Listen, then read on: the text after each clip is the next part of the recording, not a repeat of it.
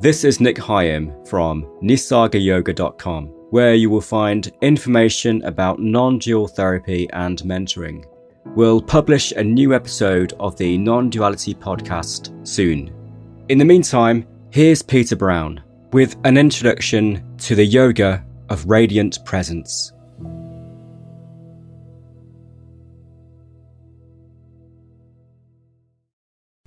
Here you are.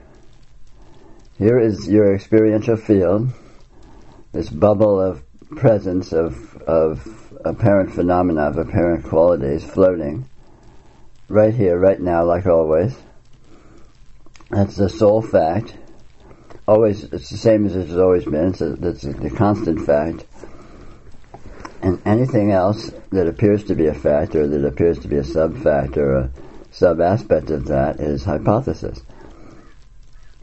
So, the entirety of spirituality, the entirety of this yoga is simply looking at this actuality, looking at this fact, looking at this presence um, of, you know, what you may be used to calling or you may not be used to calling your experiential field, and check it out. See, you know, explore what it is, explore how it is, explore the way in which it is, um, through the medium of it itself. It is by its very nature an intense self engagement, so that you have that going for you. And um, that's the entire shooting match right there. That's the entire show.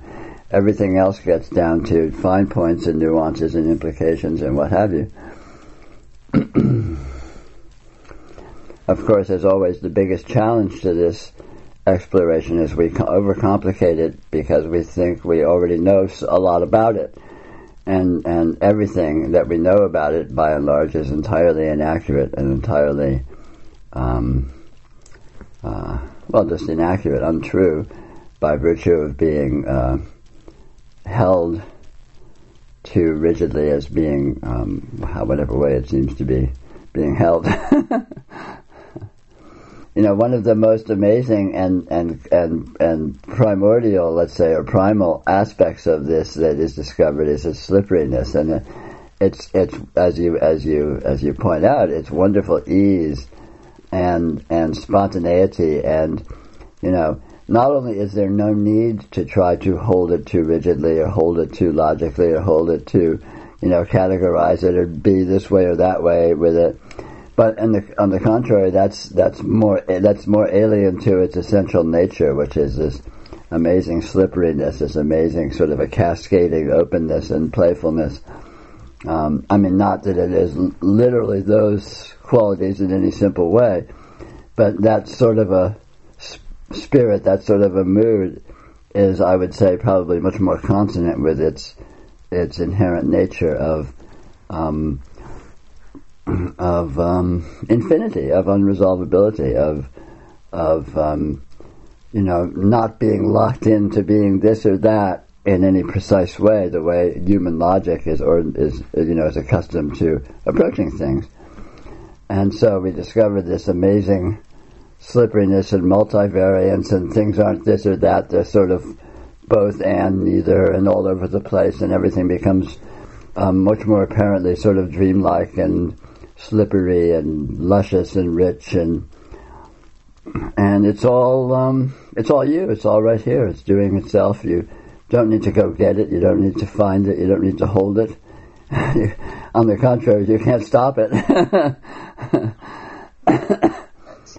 and yeah, it's you know letting go into its lusciousness and just tripping on it and having fun with it is certainly um, you know consonant with its its flavor, its nature. You know, you can approach it all contracted and tight and purposefully and trying to constrain it as this or that or the other, but kind of a lot of work and you don't really get anything for your effort. So what's the point? Kick back, kick back, have a tall, cool one or, or, or smoke a hot one and, you know, have some fun. yeah, all there is is this endless, this endless, um, spectrum of experiential characteristics and there's no there's no intrinsic value system. There's no better or worse. It's just weird flavors that have no resolution and they have no consistency or persistence. They're just these these bizarre flavors wafting through continuously, and and without any, but basically no, they don't they don't have any impact. They don't have any cause and effect. They don't have any staying power. And you know these things we're used to qualifying as really mattering are psychological, you know, components and our sense of self-image and our sense of self-worth and all these turn out to be complete absurdities. Um, you know that are just cobbled together out of out of suppositions of these experiential qualities, which in actual fact cannot be cobbled together because they don't have any any uh, sufficient coherence or sufficient um, permanence or sufficient duration to even you know be held as anything because they're already they've already morphed into something else. And they never even were anything even when they're present because when something shows up of course if you look at it it it opens into weirdness. It opens into you know into unresolvability. In, in, in, in, you know, in sort of consensus reality, human functioning, we're orienting typically to a conceptual framework of what we think we are and what we think is going on. And so the process of this yoga, the process of sanity really, is to simply let go of that and recalibrate and orient towards what is actually going on, what is actually present, which of course is, you know, what I'm calling the experiential field, and one discovers when one notices that that there's nothing but that going on, and it ex- it is what it is, and it exists in the way that it exists, which does not correspond at all to what um, you know to, to what to what any any and all human frameworks and interpretive frameworks of it um, um, hold it to be. Um, and if, so, of course, it's, so it's essentially a process of recalibrating your orientation to your experience rather than orienting through this filter of an, of an interpretive framework of, oh, I am a human being and I am in the world and I have a history and I'm going to die and I have stat, social status and I, you know, all these various things that ordinarily as people we, you know, we, we, we orient towards to various degrees. The discovery that in actuality what, what is here and the way that it is here doesn't correspond to any of that. and simply recalibrating, reorienting to what is actually here and the way that it is actually here um, is sanity. It is it is you know realization. It is liberation because one becomes freed of all that unnecessary entanglement and all of this imaginary bullshit that constitutes the normal you know the normal human um, you know uh, functional framework. Because again, as humans, we have these categories of substance and thingness and action and verbness and all of this, and reality doesn't, the nature of this doesn't actually correspond to that. When you assume that, that there is a substance to be found and you go looking for the substance, you don't find it. It's not quite like that. And yet it doesn't disappear. It's not nothing either. But it's not actually a substance. And you're looking for an action and it doesn't actually, it doesn't actually correlate to actually being an action either. So that's not findable. So again, you know, we think, you know, like like you say, looking for thought. Well, thought is an actuality, or you wouldn't know it was happening, right? But you go looking for this actuality, and you cannot find it. You cannot pin it down. When I say you can't find it, it's more that you can't pin it down to being uh, to being anything that you can wrap your head around, that you can categorize. It's not a substance. It's not an action. It's not happening in a location. You know, so all of these different parameters, all these different you know, axes of analysis that we try to approach this in terms of just turn out not to apply. So in every in every case, you look at any actual experiential phenomenon and you say, well, is it is it A? No, it's not that. Is it B? No, it's not that. Is it C? You know, it's always D, none of the above. You know, it's not. Nothing is a substance. Nothing is an action. Nothing is, you know, has a location. That none of these things can be pinnable down. Can be can be pinned down as such because the actuality, I mean, this is why I like this word transcendental. The actuality transcends any of these human categories. It transcends any of these, you know, um, notions that we try to approach it in terms of. It is only itself, and it is what it is in the way that it is that. That's the closest you can get. You can't collapse it to anything else. You can't collapse it to some model or some measuring rod or some, you know, some some concept of you know fit it into some category because it it is its own category. You know, radiant presence is the sole category, and it's not, and it's a non-categorical category. It's just this. Ordinary human modes of trying to analyze things and make sense of them in terms of categories just doesn't apply. And and it's hard to get that through our thick heads because we're so used to trying to wrap our head around things and come up with theories and come up with descriptions and, and we're pretty damn good at it because we're you know uh, we're clever right but then all of that is just to no avail because this is not that kind of critter. This is not that kind of situation. And when we begin to see that, it's like, wow, actually, what a load off because all of that analysis is a shitload of work. And yeah, and you find when you let go of all of this, all of this, all of this, you know, analytical mode, you aren't you aren't doing any less than you ever were. By just relaxing and being lazy, you're actually just as mentally busy and mentally engaged as you ever were. It's just in a more effortless, you know, non non-structural uh, uh, mode, and and it's it's more fun. It's easier. It's like you know, hey, it's a no-brainer, really. it's intrinsically a zero-sum game. Nothing can be gained and nothing can be lost. Um, it's a it's a fullness. It's a completeness already. I mean, um, I don't know if you any of you care about that, but there's a a branch of philosophy called Dzogchen, which literally means the great completeness. And this is what they're referring to, is the fact that this actuality is entirely intrinsically complete. There's nothing to be gained, there's nothing to be lost, there's nothing to be risked. Um, and and this is literally true, and it's and and it's perceivable, it's knowable, it's it's it's feelable, and the, the implications of of letting yourself notice that and letting yourself feel this completeness is just so luscious because all our anxiety and fearfulness of the normal human mindset.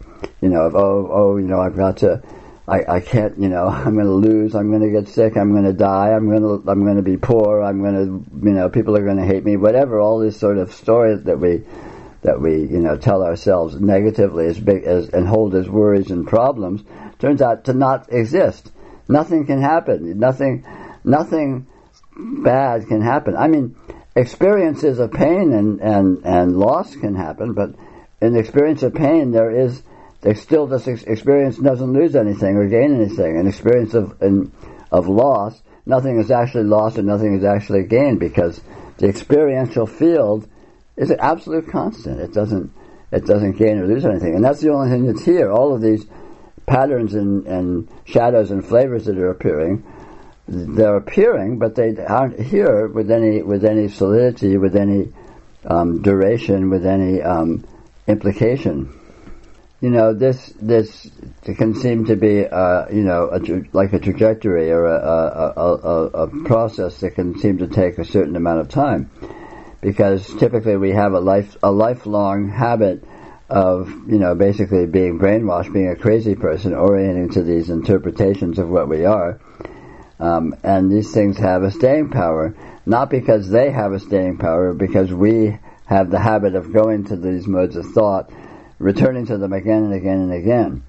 So typically the, the process of extricating oneself from these, these fantasies and seeing that they are fantasies and have no power can take a, can take a, a you know a, what may seem to be a, a certain amount of time um, because one has to one has to prove to oneself because what this is is so radically and fundamentally contrary to what we're used to feeling like we are and what we're used to feeling like our life is that you know it, it's hard it's, it's I think it's difficult to, to take in one swallow for for most people you know. It's like even if you see it and even if you feel the actuality of it it's still you know it's still like whoa whoa that's amazing. But but but I have a lifelong weight of my you know, my karmic orientation, if you will, or my, you know, holding myself, my suffering, my pain, my, my, you know, personality struggles and self-image stuff and all that.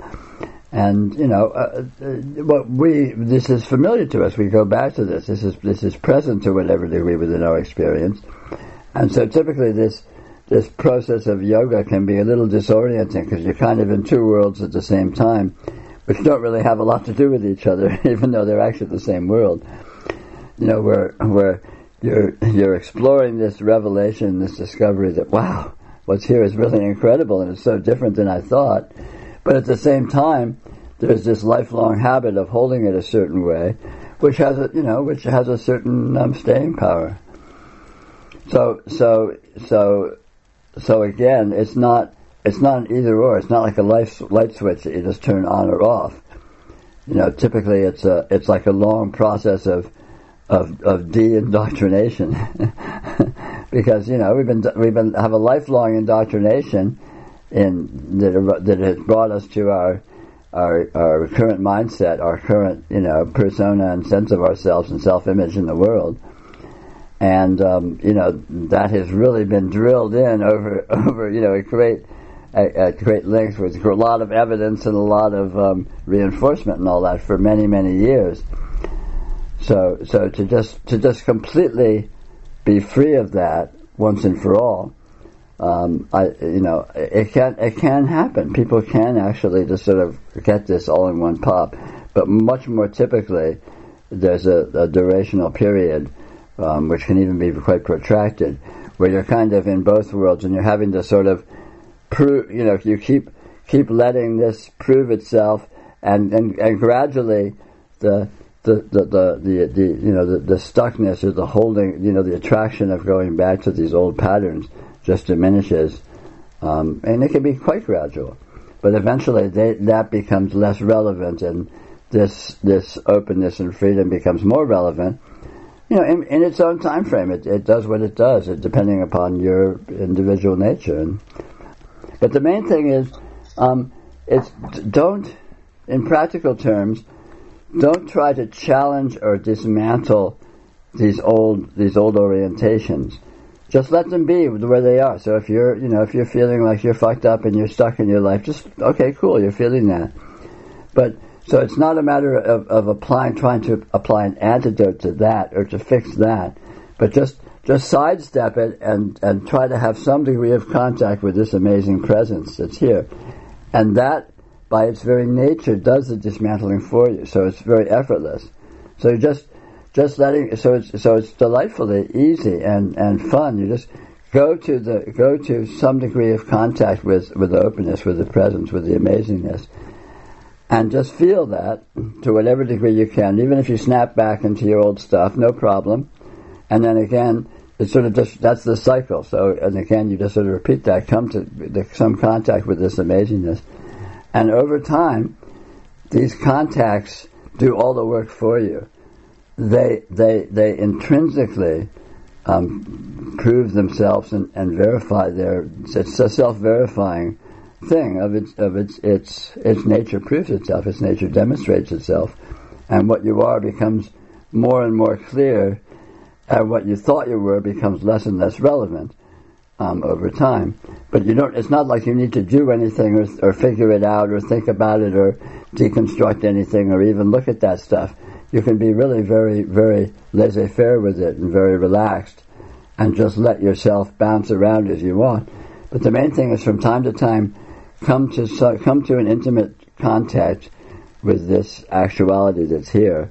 And just that contact from time to time will do all the work for you. So that's, that's the good news. It's definitely the lazy man's yoga. the radiance intrinsically shows up as being intensely patterned to various degrees. Um, and of course, we're very familiar with this in the waking state, with you know all the, the, the intense patterning that we interpret as being objects in the material world, the intense patterning that we interpret as you know being the celestial objects and stars and suns, and so on and so forth. Um, and this patterning, um, you know, we in material in materialistic approach, you, we we make the leap of assuming this patterning is actually something in itself um, but if you take if you take an approach in terms of radiant presence, the patterning the radiance is always spontaneously patterned. It presents itself um, inherently as degrees of patterning. And so radiance always shows up as qualities, and we see this with, I mean, as apparent, apparent patterned qualities, and we see this in dreams, we see this in, you know, when you close your eyes.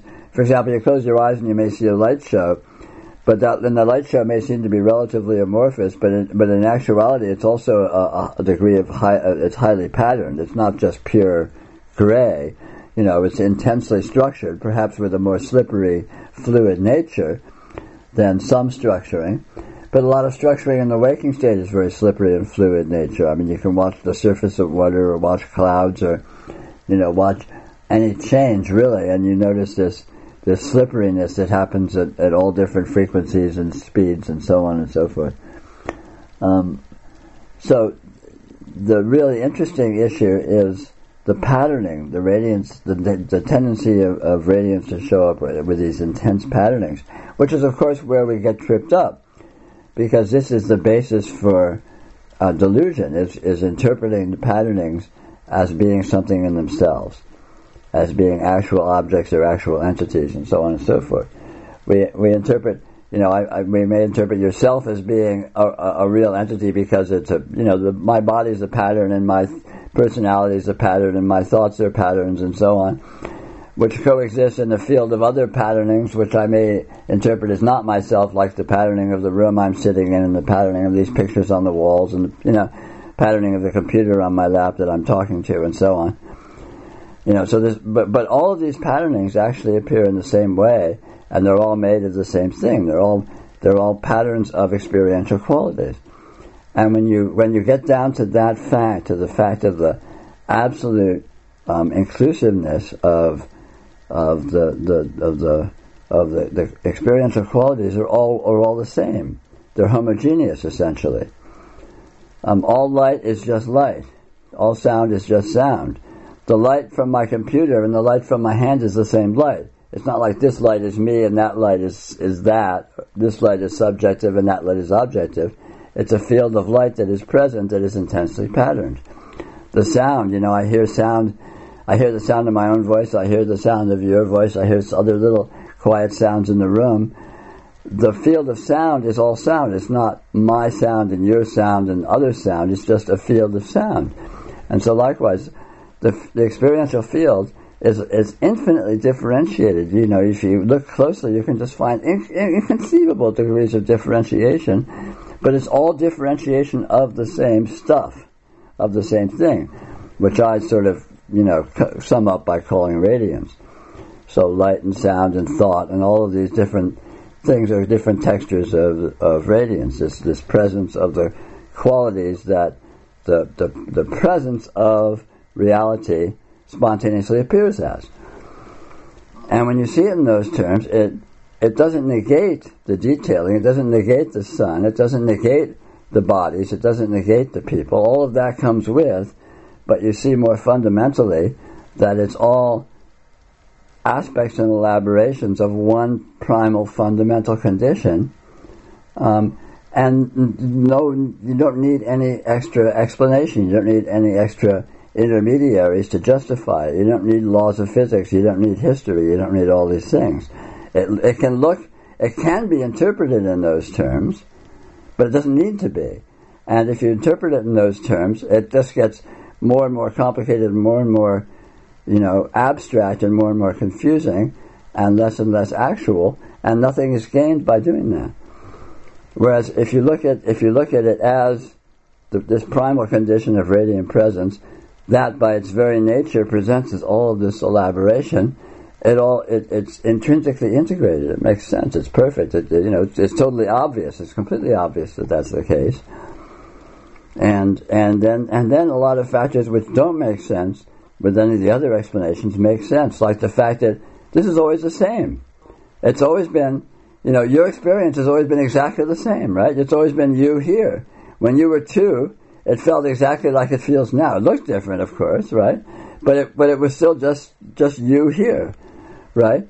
So this you here-ness, the, the feeling that this has, the absolute constancy and, and, and unviolability of that is completely obvious. And so that, that that happens to look so different, that that happens to have such an elaborate, incredible readout of, of change and differentiation and elaboration, um, if you just if you just see that that's it's, it's nature to do so, then it's fine. And then the instability of all that, and the fact that all of that is is absolutely unresolvable and absolutely unparsable. You can't make sense of it. You can't have a logical explanation or description of it. all of a sudden falls into place. It's like, well, of course not, because it's an infinite display of of you know of of infinite patterning and something that's intrinsically unpatterned that never departs from itself. It never. So the radiance is right here. It's not going anywhere. You're not losing it. it's just all these weird shapes and weird qualities continually appearing. but but nothing is gained, nothing is lost. It's just here. It's like in a dream. You don't lose or gain anything in a dream. It's just because the dreaming isn't actually being gained or lost, right? Things can seem to happen, but nothing's actually happening because the dreaming is just here. And and likewise, you know, the radiant presence as the as as a way of describing the fundamental condition that's always the same in, in every state. You know, waking sleep, dream, life, death, whatever, is always the same. And this can be felt, this, this can be self-verifyingly felt and explored, and from that perspective it's coherent. It makes perfect sense. It's more coherent than any other perspective. The, the, the whole point of all this, the powerful fact of all this, is that just looking at experience itself as experience and looking at what that is, is, is is inconceivably powerful, um, and it conveys it it reorients um, any any erroneous orientation that you've developed um, in as as an entity, as a life form, as a, a being. Um, it spontaneously reorients and corrects your orientation to actuality itself, which turns out to be transcendental, complete fullness, um, and you discover this directly, and and it becomes more and more clear and more and more true for you, and you settle into that, and this be- this becomes the totality of what you are, of what this is, of what reality is. You discover you are this, you are this actuality that is here, and and and that's uh, turns out to be rather a nice thing in terms of what this actually happens to be, especially by contrast with what we we're used to thinking it is in our, our crappy, our crappy human precarious existence. and it's all it all is an effortless consequence of simply attending to experience itself and looking at what it actually is and the way that it is that. The field of the field of presence is always full of radiance. And you know, as humans, we're sort of tra- we have become trained or trained ourselves to only really notice the dominant kinds of radiance. You know, the things that are really in your face and and bright and up up close. But in actuality, the the you know, and and to put it in terms of the sensory fields, all the sensory fields are com- always completely full. You, you know, you can go into an absolutely dark room, and yet the field of vision will still be full of subtle light phenomena you can go into an absolutely quiet room or absolutely quiet space or put in earplugs or whatever, and yet the field of, of hearing will always be full of, of qualities. Now the qualities may have different degrees of subtlety. So if you're in a bright if you're in a bright area with your eyes open and a lot of things around, then obviously there's all of this um, very obvious front and center experiential characteristics. But you know, you go into an absolutely dark room or something, and the the qualities that are present may be more subtle, you know, in in certain undefinable ways. But if you look in actuality, the entire visual field will be completely full, always completely full, and the same with hearing. So even you know, as you're as you're hearing, if, even if there's nothing particularly to listen to, there's no loud sounds or anything dominant. Nonetheless, there's always it's always a completely full expression, a full field of energy, a full field of radiance. Thought's the same way. Even if you're not thinking about anything, the field of thought is full. Even if you're not feeling anything, you know, there's no dominant thought. Suppose you're in a sensory isolation tank or something where you're, you know, your sensory stimuli are, are absolutely minimized in terms of your tactile senses. The same thing, even though that happens, it'll still be completely full. So the field of radiance is always full. It's never more. It's never has more in it or never has less in it. It can the the quality, sort of the textural qualities of what's present can be more, you know, have different textures, like more explicit. Like say you're in a bright room, well illuminated with colorful objects in it, versus being in a dark room where you don't see much, you can say that there's sort of a different texture of of obviousness, or, you, or you're in a, a sound field where there's loud sound versus a very quiet field. You can say there's sort of differences of amplitude or whatever present, but in actuality, there's no it's no more or less. It's just different textures. And the same way, when you're asleep, say you're in deep sleep and you start to dream, you know, when you're in deep sleep, it's more sort of amorphous, perhaps. You know, maybe the the, the qualities of the characteristics of the of the of the radiance that's present, the, the characteristics of the experiential, you know, qualities is is you know more uh, not particularly um, patterned very obviously. Then you start dreaming, and maybe perhaps all of a sudden it becomes much more explicit. But it's not like more event is happening. There's no more experience happening. Nothing's been gained or lost. It just it can change in terms of the sort of texture of of of, of how how heavy-handed the patterning is, or, or what have you.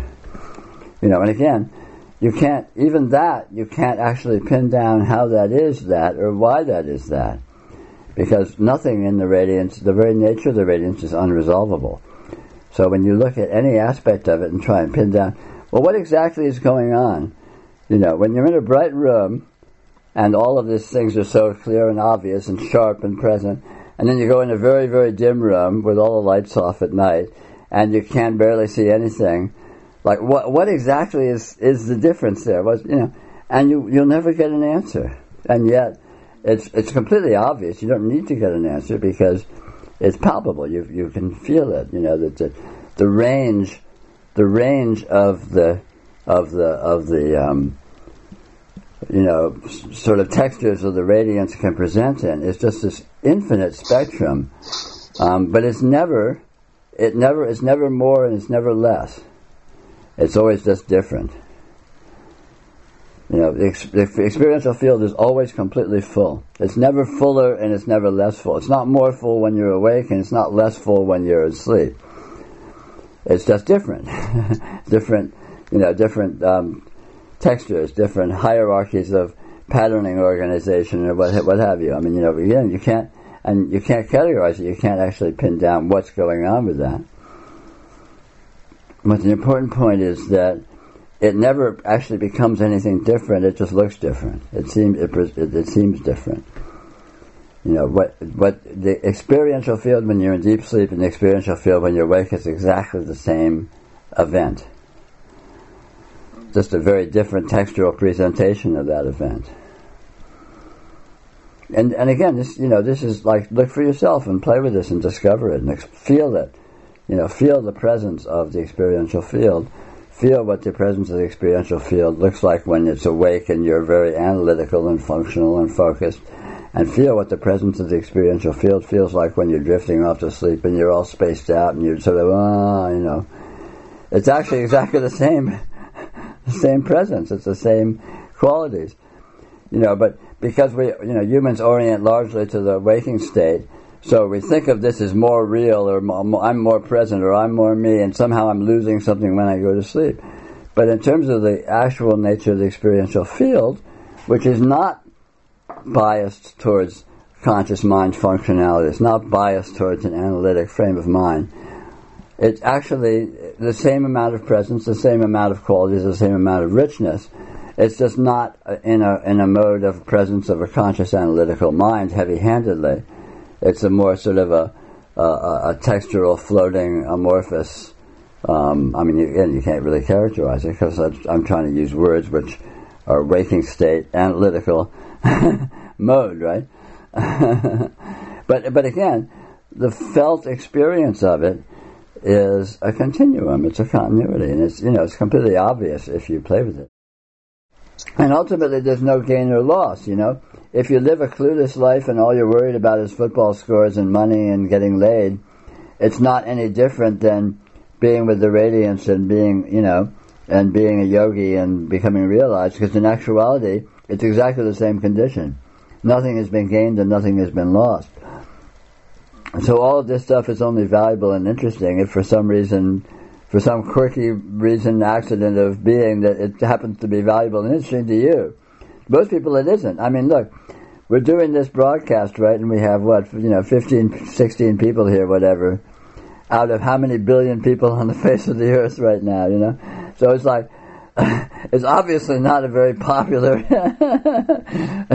engagement, and that's and that's fine. It, there's no reason it should be, because because again, nothing is actually lost by by being being with this, being in this anyway, being in being in this in you know in ignorance spiritually, or being this in realized in realization, nothing is gained, and realization is actually nothing other than the realization that that that there is no realization, that all there is is this condition, as just like it's always been the condition, this condition that you know, I used to think mattered is this and that, and now I know it doesn't matter. But but even in knowing it doesn't matter, nothing has really changed.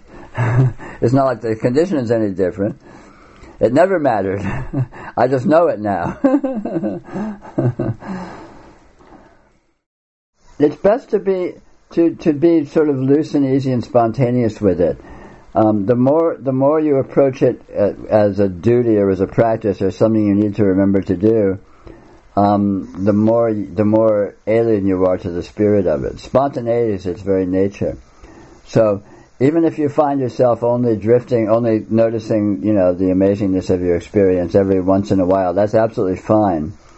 Um, it's best to be, you know, be, typically what we do as human beings is we try to work with things. We try to make them, you know, figure out how to make it be effective and figure out what to do and figure out a process and try and apply ourselves.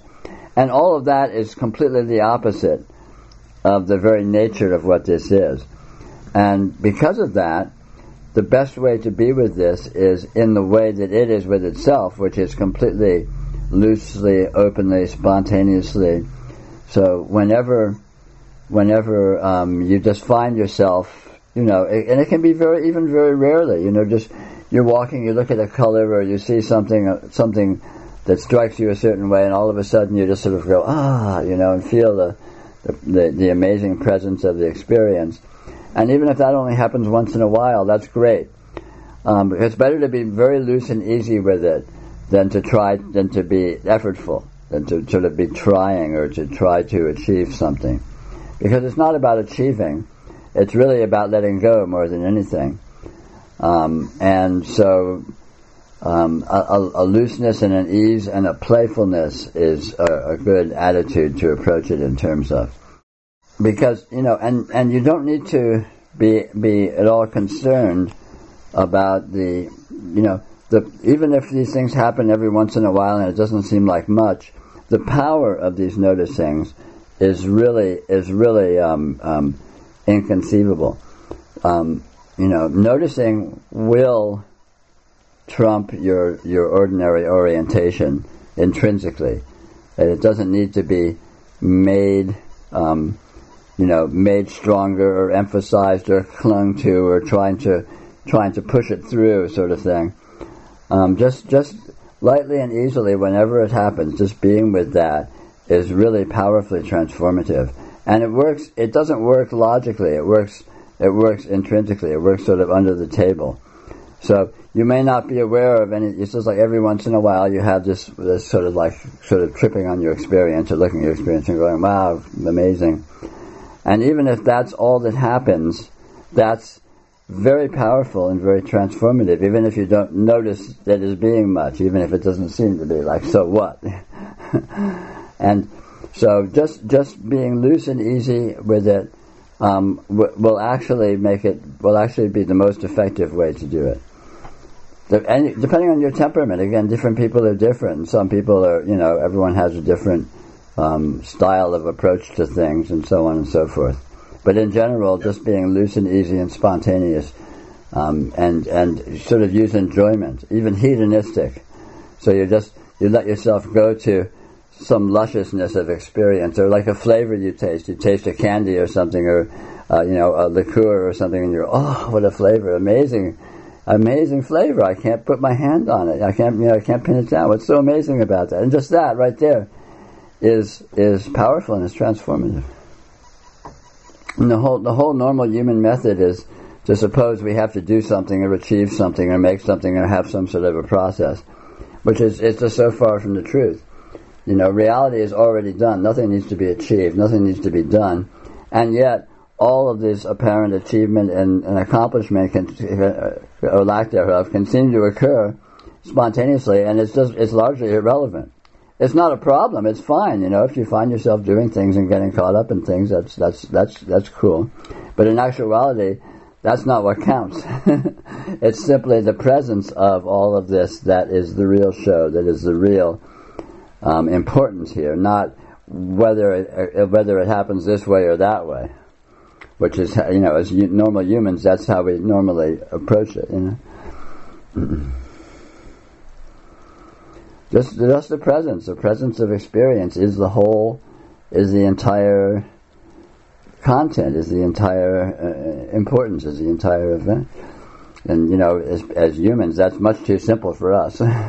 we need something much more baroque and complicated and and problematic to bang our heads against to feel, you know, frustrated and so on and so forth. The soap opera. you know, the important engagement is the intrinsic engagement. Even if you have a, an enormous distance and an enormous detachment from your experience, that's actually a, a partialized stance because you aren't, there's no, actually no detachment from your experience and actually no distance from your experience. Of course, your experience is here, it's present. And so the, the intrinsic engagement is, that's why I like to call this noticing. It's not like you need to um, achieve or manufacture some kind of engagement. It's more noticing the engagement which you can't stop. You can, you can you can be as detached as you want. You can't actually be detached. you can't actually remove yourself from experience. No distance can be achieved. You are here, right? You, you, and it, no, you know it can seem all kinds of detachment and objectivity and whatever, right? But all of that is is a partialized stance, let's say, within absolute engagement, absolute participation, and and so noticing that fact, it, it stops mattering whether or not um, you're, you're detached or not, whether or not you're engaged or not, because you are engaged, and that's the engagement that matters. So even if you just were sitting sitting all alone in your room in your room waiting for something interesting to happen in your life and it never did, that still is is the supreme yoga. That still is, um, you know, um, the, power of this is not the power of specific events or specific projects. The power of this is the power of the presence of experiencing. And of course that never stops. And that's the quality that matters.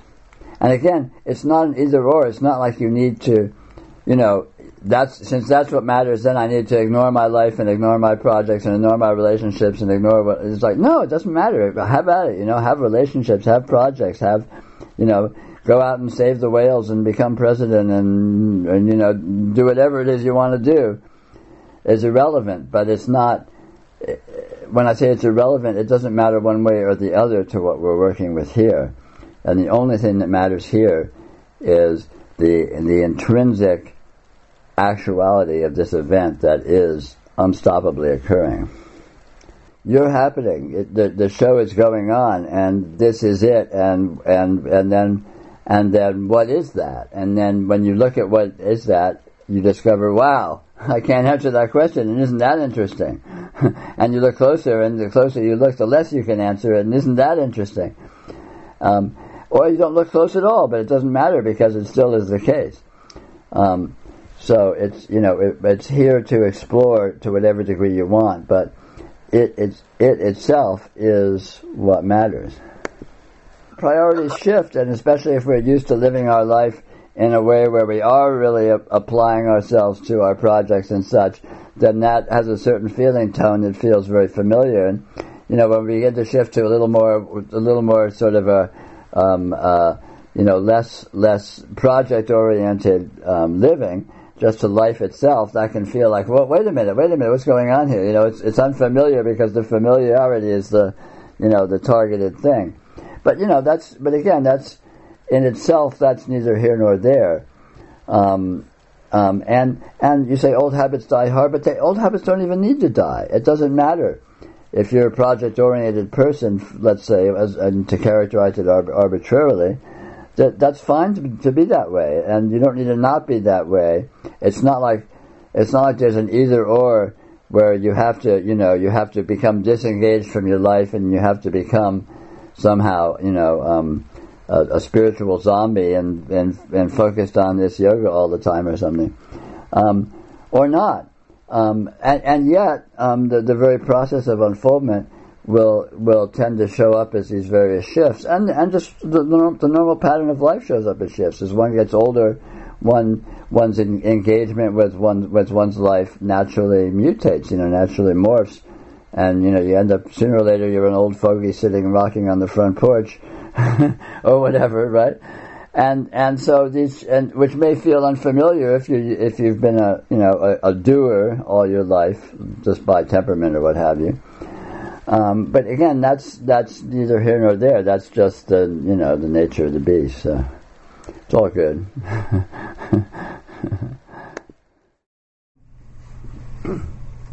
what is here is an astounding phenomenon. Probably the most amazing thing about it is how easily it can be mistaken, or I should say, taken, for being what we usually think of it as being you know, your life, your world, space and time, causality, history stretching back five billion years or whatever. I mean, this whole astounding thing that we think is here. And yet, if you look, all there is is this absolute instantaneous presence of your experience, you know, in which you're the only sole inhabitant of. You're the only one seeing your experience. And with all of these amazing instantaneous patterns appearing, um, and on that flimsy basis, all of human knowledge and all of human, you know, um, um, explanation is erected.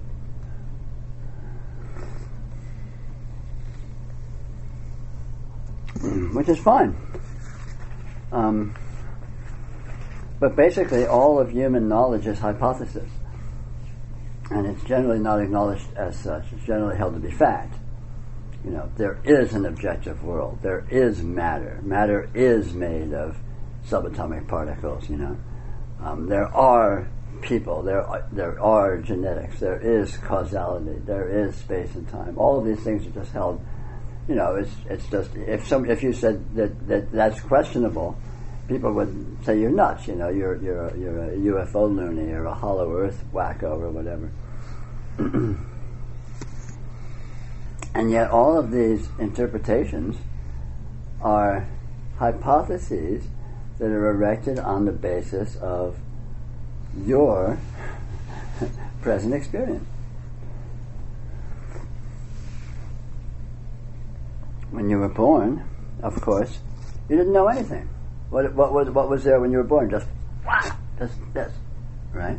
You didn't know it was you. You didn't know there was a world. You didn't know anything. Just this incredible blast of light and sound and texture and all this amazing, you know, energies that were just nakedly present without any interpretation, without any qualification, without any backstory or narration. Just experiential actuality instantaneously present, absolutely unstable. Whatever appears in the instant completely morphs or disappears in the next instant. With no duration, it only exists now. You know, where does, where's the snap now? I just snap my fingers. Where is it now? It's nowhere. It's gone. It doesn't exist. It only exists when it exists, and it only exists now if it exists now. And um, so you're born into your experience, and all there is is the presence of an experiential field, this bizarre blast, this bizarre wash of apparent quality. And then what happens? Um, you get indoctrinated, you get brainwashed, you get educated.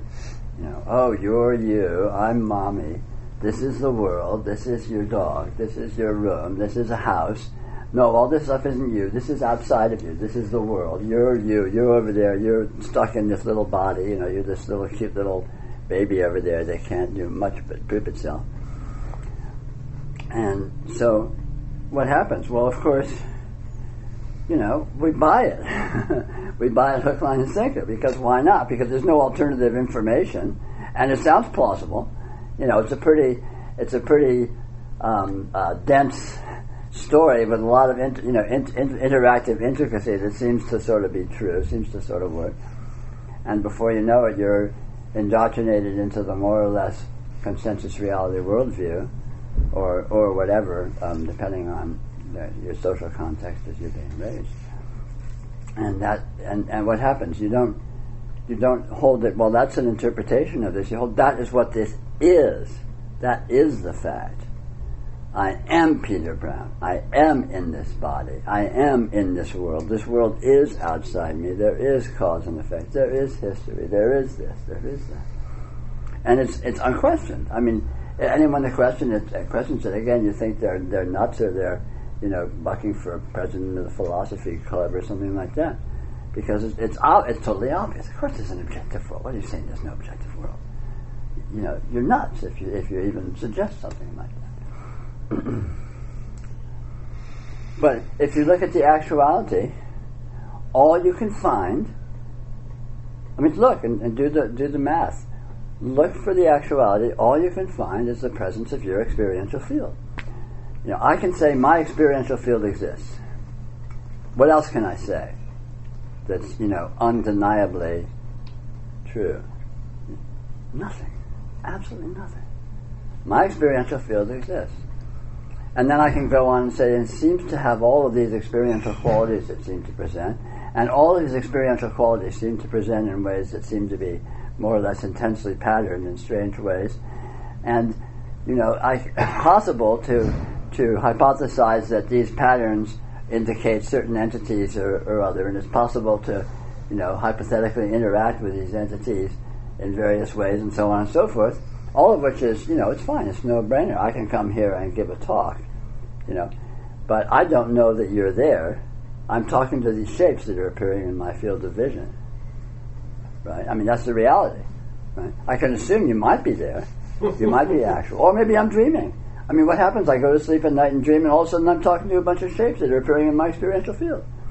And when I'm lost in the dream, I think they're really there, right? And then what happens? You wake up and, oh, it was a dream. There's no, you know, that world wasn't there. Those people weren't there. That situation wasn't there. It was just a dream. What happens when you go to sleep? Where does this world go? I mean, you just drift off and you're just gone. Where's this world gone? Where's your life gone? Where's your room gone? it's a, it may as well never have existed. Like that snap I did a few minutes ago. You know, where is it now? Or some snap. Imagine I snapped my fingers in a dream last night. Where is that? Where was it when it was happening? If I snapped my fingers in a dream last night, not only where is, where is it now, but where was it then? Where does a dream happen? Does a dream even have location? It seems to have location, doesn't it? But does it really have location? You know, all, all you can say is, well, it's here, and here means my experiential field. Where is my experiential field? Where is here? Can I say where? It's just, it's just an, it's just this. It's just this that is here. It has no location. It's not above anything or below anything or left of anything or right of anything. It's just here. So the finger snap happens here if it happens at all. You know, talking happens here if it happens at all. Dreaming happens here if it happens at all. Right? And but what does here mean? It, it, all just collapses into this. That is this. That is. Well, it's here. It's my experiential field. You know, you can throw all of these terms at it, all of these you know, partial descriptions or, you know, um, labels and such, as if they implied, as if they actually meant anything. But to find out what anything means, you have to look at the reality that they refer to and see what it is. And the only thing you can actually find is the presence of your experiential field, right? Because, I mean, try. Try and find anything other than your experience. Everything you know exists in your experience, right? I mean, you can imagine, well, maybe maybe San Rafael's out there, maybe there's a street out there, maybe New York City's out there somewhere. But that's a thought in my experience, right? I mean, where's New York right now? It's a thought in my experience. um, Whereas San Rafael right now, it's a thought in my experience. Where's Open Secret Bookstore right now, it's a thought in my experience. Because all there is really is, is this, this field of vision, this field of hearing, this field of touch. It's not San Rafael, it's not Open Secret Bookstore. It's not a, a talk with a bunch of people, it's just patterns of light, patterns of sound, patterns of sensation, whatever, patterns of experiential characteristics.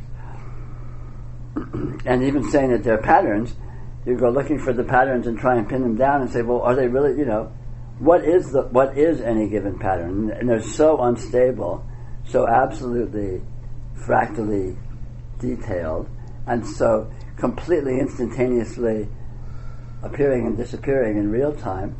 You can't say what any pattern is because it's already something else, temporally. And if you look at it in terms of qualities, trying to pin it down, like, you know, you ever looked in a mirror and, and tried to figure, what, what exactly do I look like? Right? And you look in the mirror and you say, well, I'm, yeah, I'm seeing this is what I look like. But then, like, but what is that? What do I look like? You know, you can you can stare into a mirror for an hour. I mean, I know. Um, apologies to the ladies present. I, I know women do this as, as part of their regular routine, but um, you can stare in the, in the mirror for hours and try and figure out what you look like, and you'll never you'll never pin it down, right? You'll you just you, you, your face will just go through all of these seeming dimensions of nuance, and you'll notice this, and you'll notice that, and you'll notice the other, and which one is you? Which one is me? What what you know? What do I look like? And you'll never get an answer to that question, because even though there's a pattern present, the pattern has infinite nuance and infinite instability. You know, from moment to moment, you know, even if it's you can say, well, it's pretty much not changing, but you're you notice different things. Your eyes are shifting. The light is shifting. You shift your head a quarter of an inch, and all of a sudden you're seeing it from a different angle. And all of this is presents as, as just an absolute dynamism of the pattern. And if you look at any of your experience, you'll notice this. I mean, right now you're seeing exactly what you're seeing. An hour ago you weren't seeing this. A day ago you weren't seeing this. And two minutes ago you weren't seeing exactly what you're seeing right now. You could say, well, I was seeing kind of pretty much what I was seeing right now five minutes ago. But pretty much is a euphemism for entirely different. because, because experience is not made of generalities, it's made of specifics. You're seeing exactly the patterns and exactly the colors and exactly the luminosities and so on that you're seeing at this moment. Not some vague generalities of, well, it's pretty much the same. It may be pretty much the same, but in actuality, it's absolutely different. so if you look very closely at your experience, you'll discover this amazing fact of how it's, it has it always changes in the instant, and it never repeats.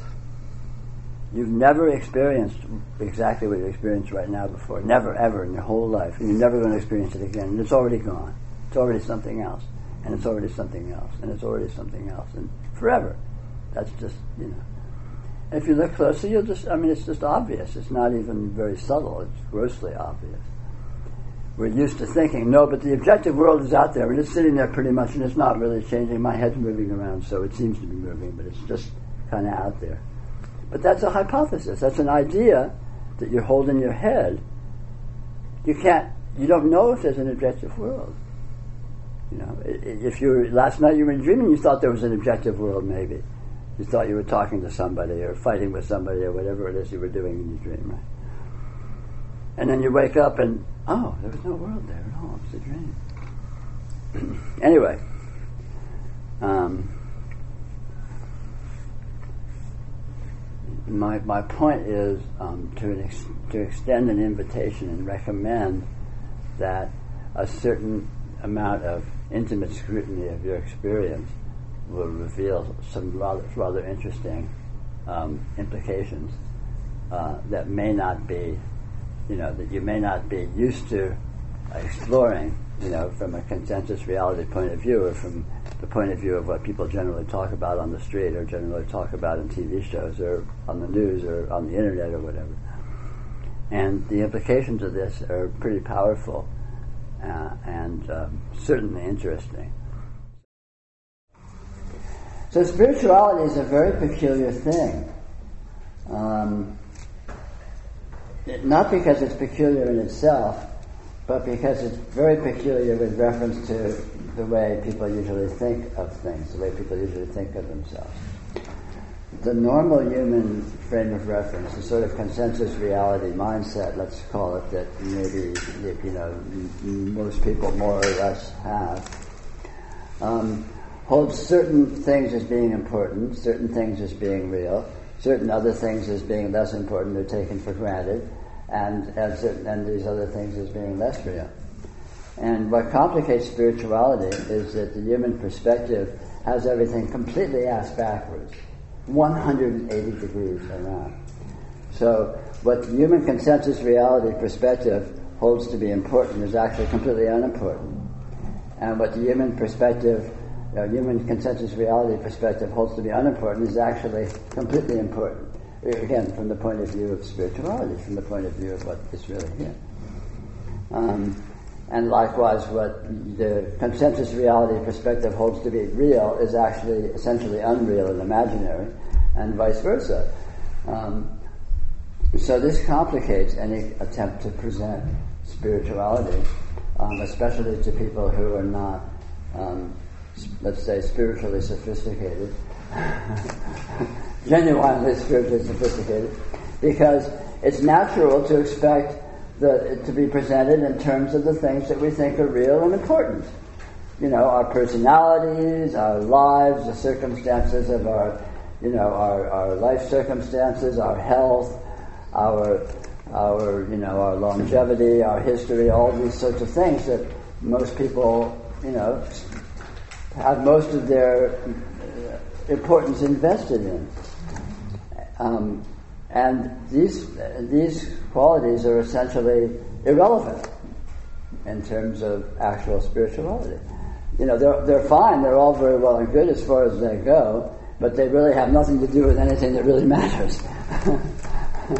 and on the contrary, what is essential to spirituality is largely ignored and taken for granted by normal consensus reality um, perspective, which just assumes well, that's just so what? That's just a given. Let's get to the important stuff. You know, let's about me, about my how I feel. You know, what's going on with me? Am I succeeding? Am I, you know, am I this? Am I that? Um, you know, and, and again, all of which is essentially completely unimportant from the spiritual point of view.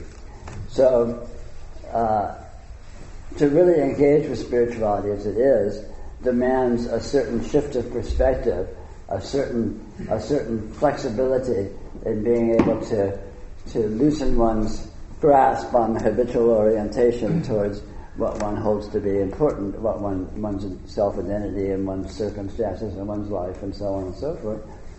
And on the contrary, to shift attention to what is actually important, what is actually vital, what is actually powerful, which is the fact of experiencing. Now, people, of course, experiencing is a given. You got to be experienced, and then once experience is there, what, what's, what's happening? What's, where's the action? Where's the good stuff? You know, experience is like turning the TV on. The TV has to be turned on, but then what show are you going to watch? And you don't, you know, once the TV's on, you forget about the TV. Who cares about the TV? You know, it's all about what show's on, what movies on. You know, what's exciting? Where's the juice? Where's the action?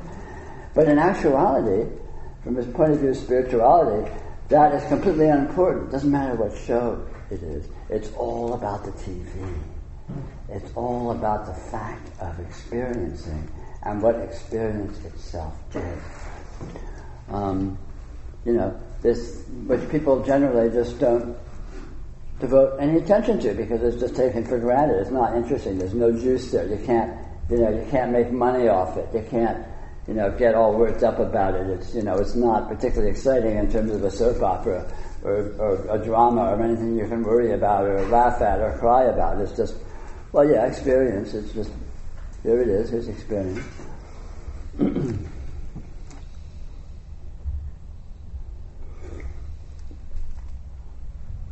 but the interesting thing, it turns out that experience is the only thing that's actual.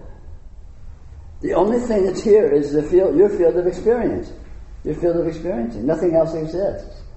Everything else is a hypothesis, essentially a fantasy, that is based upon and derived from the field of experience. And when you're born into this life, um, you don't know there's a world, you don't know there's a body, you don't know there's other beings, you don't know anything. It's a continuum of experience. This, this bubble of experiencing that is you, that is this, that is here. And, you know, long drawn out and painful indoctrination occurs, as we all have, can recall, maybe. or maybe the memory is merciful and we don't recall so well. Um, you know, where you learn that, oh no, you're, you're you and you're a certain gender and this is your body and I'm mommy and this is daddy and this is your life and this is the world and these are all things and this is my thing and that's your thing and, you know, all of this incredible game structure that's based upon basically designating certain differentiated qualities within the experiential field. But it's all hypothetical. It's like it's just like a TV show. When you watch TV, all there is is light on a screen. There's no people there. There's no action. There's no cars. Nothing moves. There's nothing happening. And yet, the imagination can effortlessly look at these patterns of light and, oh, this is a person and they're running away from that person and they're getting into a car and they're driving and it's all very exciting. There's no people there, there's no cars, there's no action, there's no movement. It's little flashes of light on a screen. That's all that's there. All.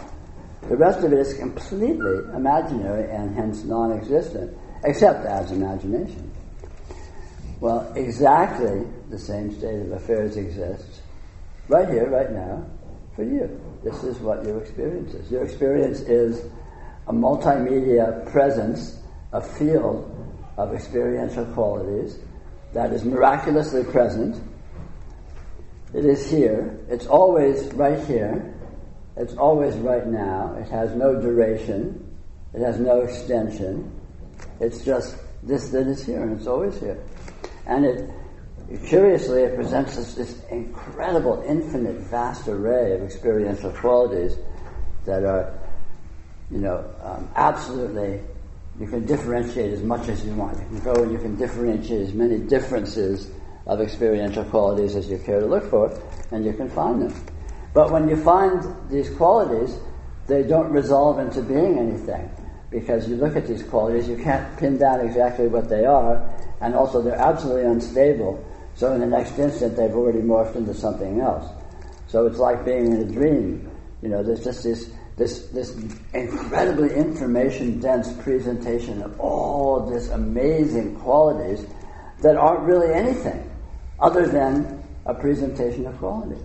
Very much like you know a hyper quality TV show that just has all of these incredible high res colors and sounds and oh, but it, it has more than just light and sound. It has touch, touch-o-vision and smell-o-vision and, and even thought-o-vision. Thoughts are appearing. What's up with that? So all of these amazing experiential qualities appearing, but none of them are anything other than the experiential field. The experiential field is here and it presents as that. And none of them add to the experiential field. None of them take away from the experiential field. Here's the experiential field. It's no more full than it was yesterday than it was when you were two. It's no less full than it was yesterday than it was when you were two. It hasn't gained anything. It hasn't lost anything. It's just this experiential field that's sitting here. And but it's generally we're not interested in that. So yeah, so what? You know, I want to know what's going on with my life. I want to know, you know, what's what's up with my friends, what's up with my Facebook contacts, you know, what's up, what's happening when one of the new movies out, you know, what's up with my money, what's up with my success, who's talking about me, who likes me, who doesn't like me, whatever. All these soap operas that, you know, people get so caught up in, which exist solely in the imagination. Now, because that level of events is essentially imaginary, it doesn't have the impact we think it does. It doesn't have the importance we think it does. And on the contrary, because experiential, the experiential field is actual, it does have impact. It does have importance. and it has a nature which is utterly other than the nature that we usually attribute to our circumstances and our environments um, as human beings.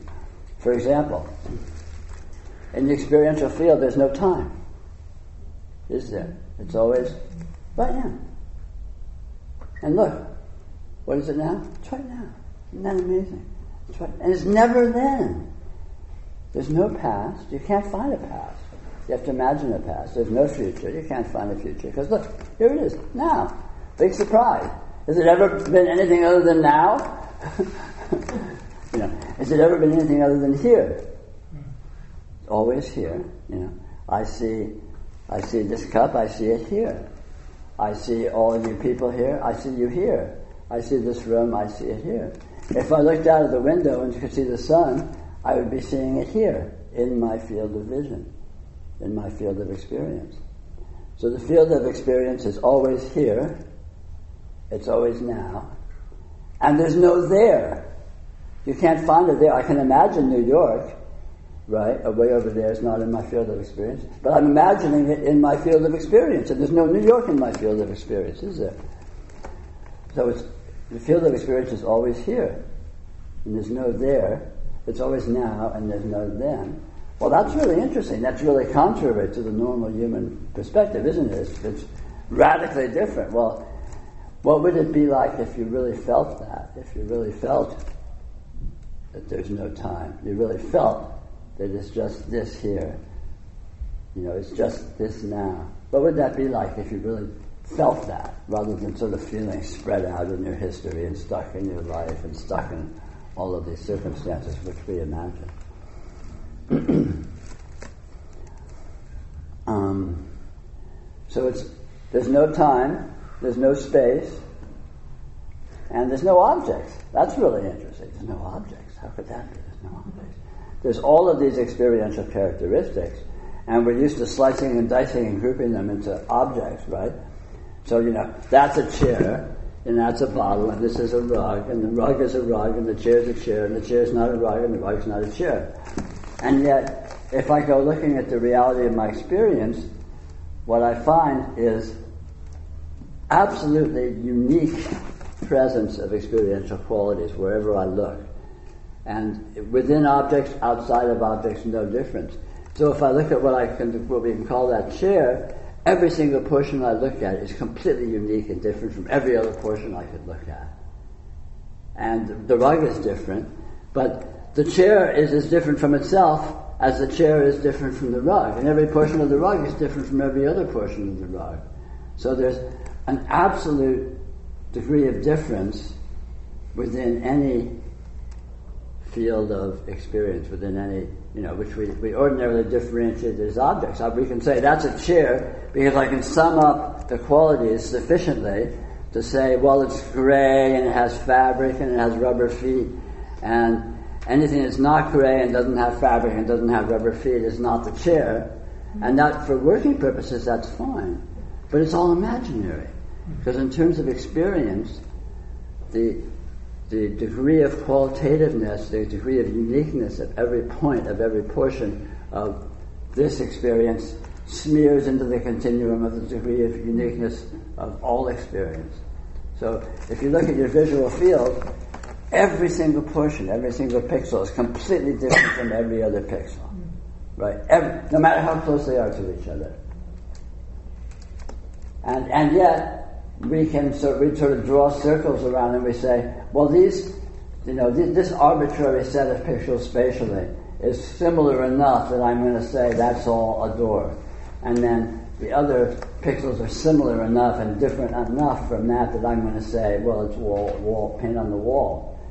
But that's, that's done in, in imagination because the actuality is absolute differentiation where every single pixel is different from every other pixel. And there are no pixels. You go looking at any pixel, and it itself breaks up into infinite pixels, all of which are different from each other.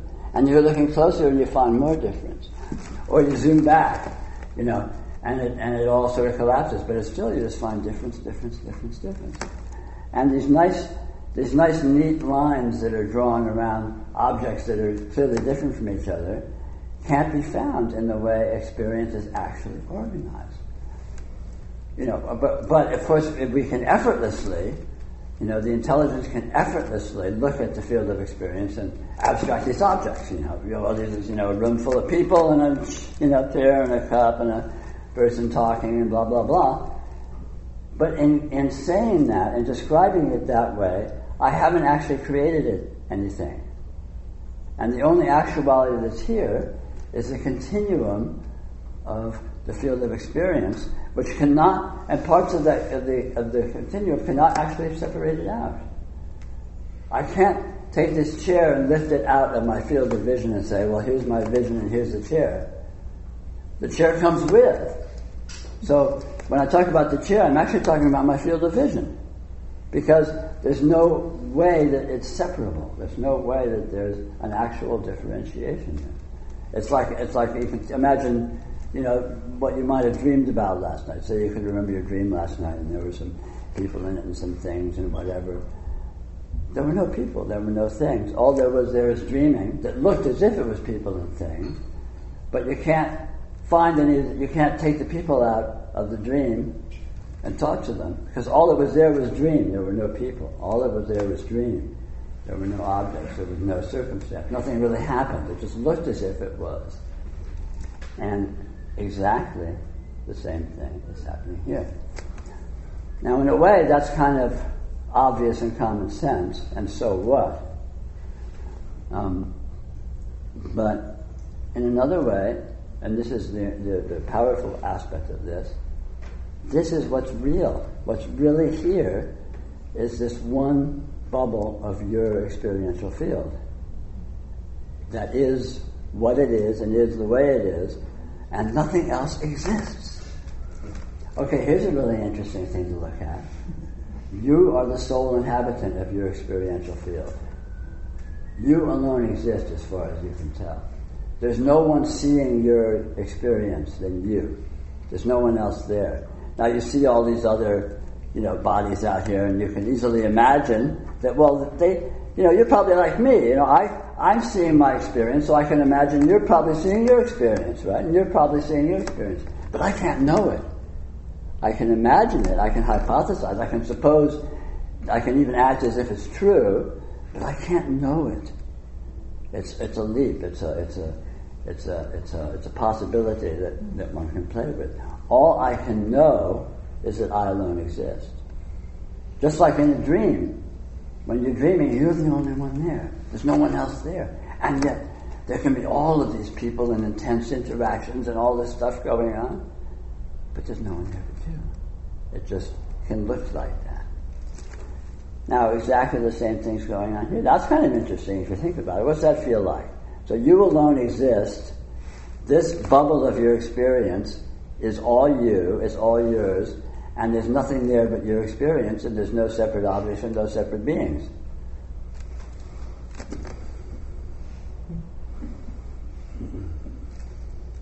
What's that, what would that feel like? It's true. It's, I mean, look and try and disprove it. Try and find some alternative to that. You know, do the math. Really look very closely at this. Feel what that feels like, and you know, what's that like? What, what's the implications of that? It's a pretty different, it's a pretty profoundly different um, perspective than the normal human mindset where, you know, I'm this, this little, you know, semi-evolved, half, half functional primate in this little aging body that's not doesn't have many more years on this earth, and I'm in this vast environment of all sorts of other shit, which is not me, and which I'm completely completely at the mercy of and powerless to do anything about. And I'm stuck in history, you know, five billion years or what, trillion, whatever, from the Big Bang to God knows what. And there's also there's all this huge stuff out there. And I'm this little bitty creature running around this little speck of dust planet, you know, trying not to get squished or eaten until I, you know, die horribly of some some disease or, or you know, tragedy, some you know, revolution or bomb or whatever in a few years. Versus, I alone exist. this is the totality of reality and it's all me. It has, it exists eternally. It exists, it is beyond space and time. Space and time exist in it. So here's space, right? I mean, you can all see this is space. You close your eyes, where's the space go? Well, it's still there. The I'm just not seeing it. You know, really? How about the, when you dream last night? Suppose you dreamed last night and you dreamed you were in, you were somewhere, something was happening. Maybe it's possible to dream that you're on the lip of the Grand Canyon looking at this huge canyon. You go, whoa, this is incredible. I'm scared to be near the edge. And then you wake up and you go, there was no space there. It was a dream. Where's the space? Where was the Grand Canyon? How much space was there in the dream? Where was the space being put? So, experience is beyond space. Space appears because of experiencing, not the other way around. Time, be- it's always now. Time appears because of experiencing, not the other way around. Entities appear because of experiencing and within experiencing, not the other way around. And this sole actuality is here. And this is actually this is not this is not a concept. This is real, right? This is real here. Whatever this is, right, is actual. It's present, right? You feel the presence of this, the actual actuality of this. That's it. That's the whole shooting match. This presence, this actuality that looks however it looks, but is just exactly this right here, right now, always. It doesn't have a past, it doesn't have a future, it doesn't have a, it doesn't have a beginning, it doesn't have an end. Beginnings and endings continue to appear in it, but you know, this itself doesn't begin, this itself doesn't end. It's kind of a different perspective, it's kind of a different implication, isn't it?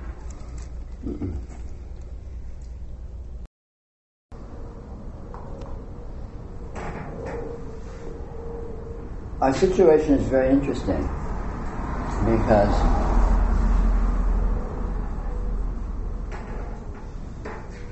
as human beings, as modern human beings in this society, we live in within two worlds. And typically we don't know it, typically we aren't aware of it.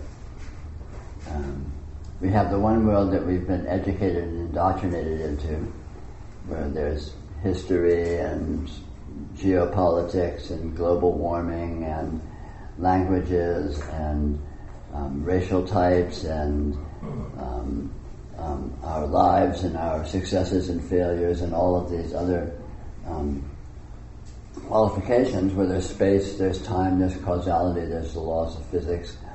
In, in short, the whole um, immense conceptual structure of um, consensus human reality which we're all effortlessly more or less expert in because we've been indoctrinated and immersed in this all of our lives, of course. Please let me know if I'm if I'm not speaking loud enough.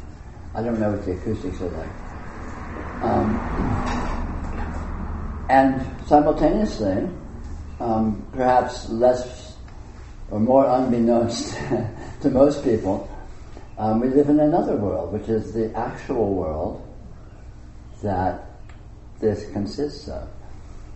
It's the objective world. The, the consensus reality human world is entirely subjective. It exists in our imaginations. It's a conceptual construct that um, we more or less have been indoctrinated into, and we use it as a map, as if we're walking around with this map, looking at everything through the map. So we're, you know, we're finding our place on the map, and we're keeping track of where we are, effortlessly and, and, and spontaneously in real time. but the real world is quite a different world. Um, the real world is the world of experience. Um, experience, the nature of experience deviates in every way from the consensus reality model of the world. um, and typically this is unrecognized, um, uh, you know, statistically, let's say, um, simply because we aren't, the information that that is the case is not generally out there. Uh, or, and if it is out there, it's not out there in a very clear and coherent um, manner. It's very confusing because the nature of our actual situation, the nature of experience, deviates so fundamentally from the, the, the, um, the world as we hold it to be, the world as we have been educated that it is, um, that there's an enormous disjunction there, which is um, felt as confusion, it is felt as um, disorientation, it is felt as dissatisfaction, it is felt as all sorts of qualities. Um, we're all very familiar with the consensus reality model of the world. Um, so, what, what qualities does the actual world, what qualities does the objective condition, the actual condition, have or consist of? Um, these qualities are very peculiar. Um, first of all, it has the quality of actuality, um, or you can, you can sum it up experientially, less abstractly, as presence. This is present. The, that it is present is completely obvious and intuitive and self-verifying. And yet, when you go try and pin down exactly what this presence is, all of a sudden it becomes rather strange and elusive, which illustrates the second um, and primary quality, of, I mean, calling it second is completely arbitrary, illustrates another primary quality of this actuality is that it is unresolvable. Even though it is completely actual, even though it is completely specific, it is in every way unresolvable.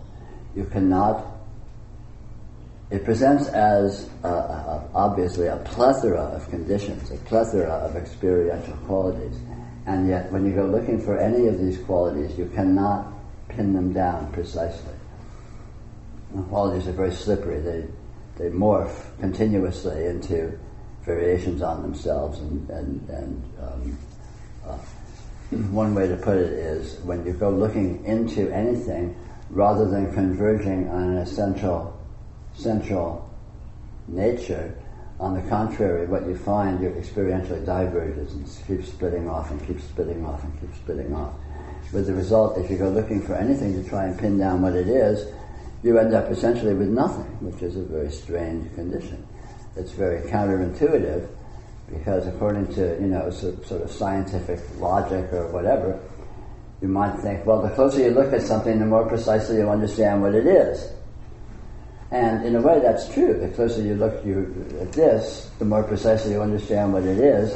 But what it turns out to be is not something that that collapses ultimately into a coherence, but on the contrary, continually diverges and unfolds into um, into incoherence, into um, openness.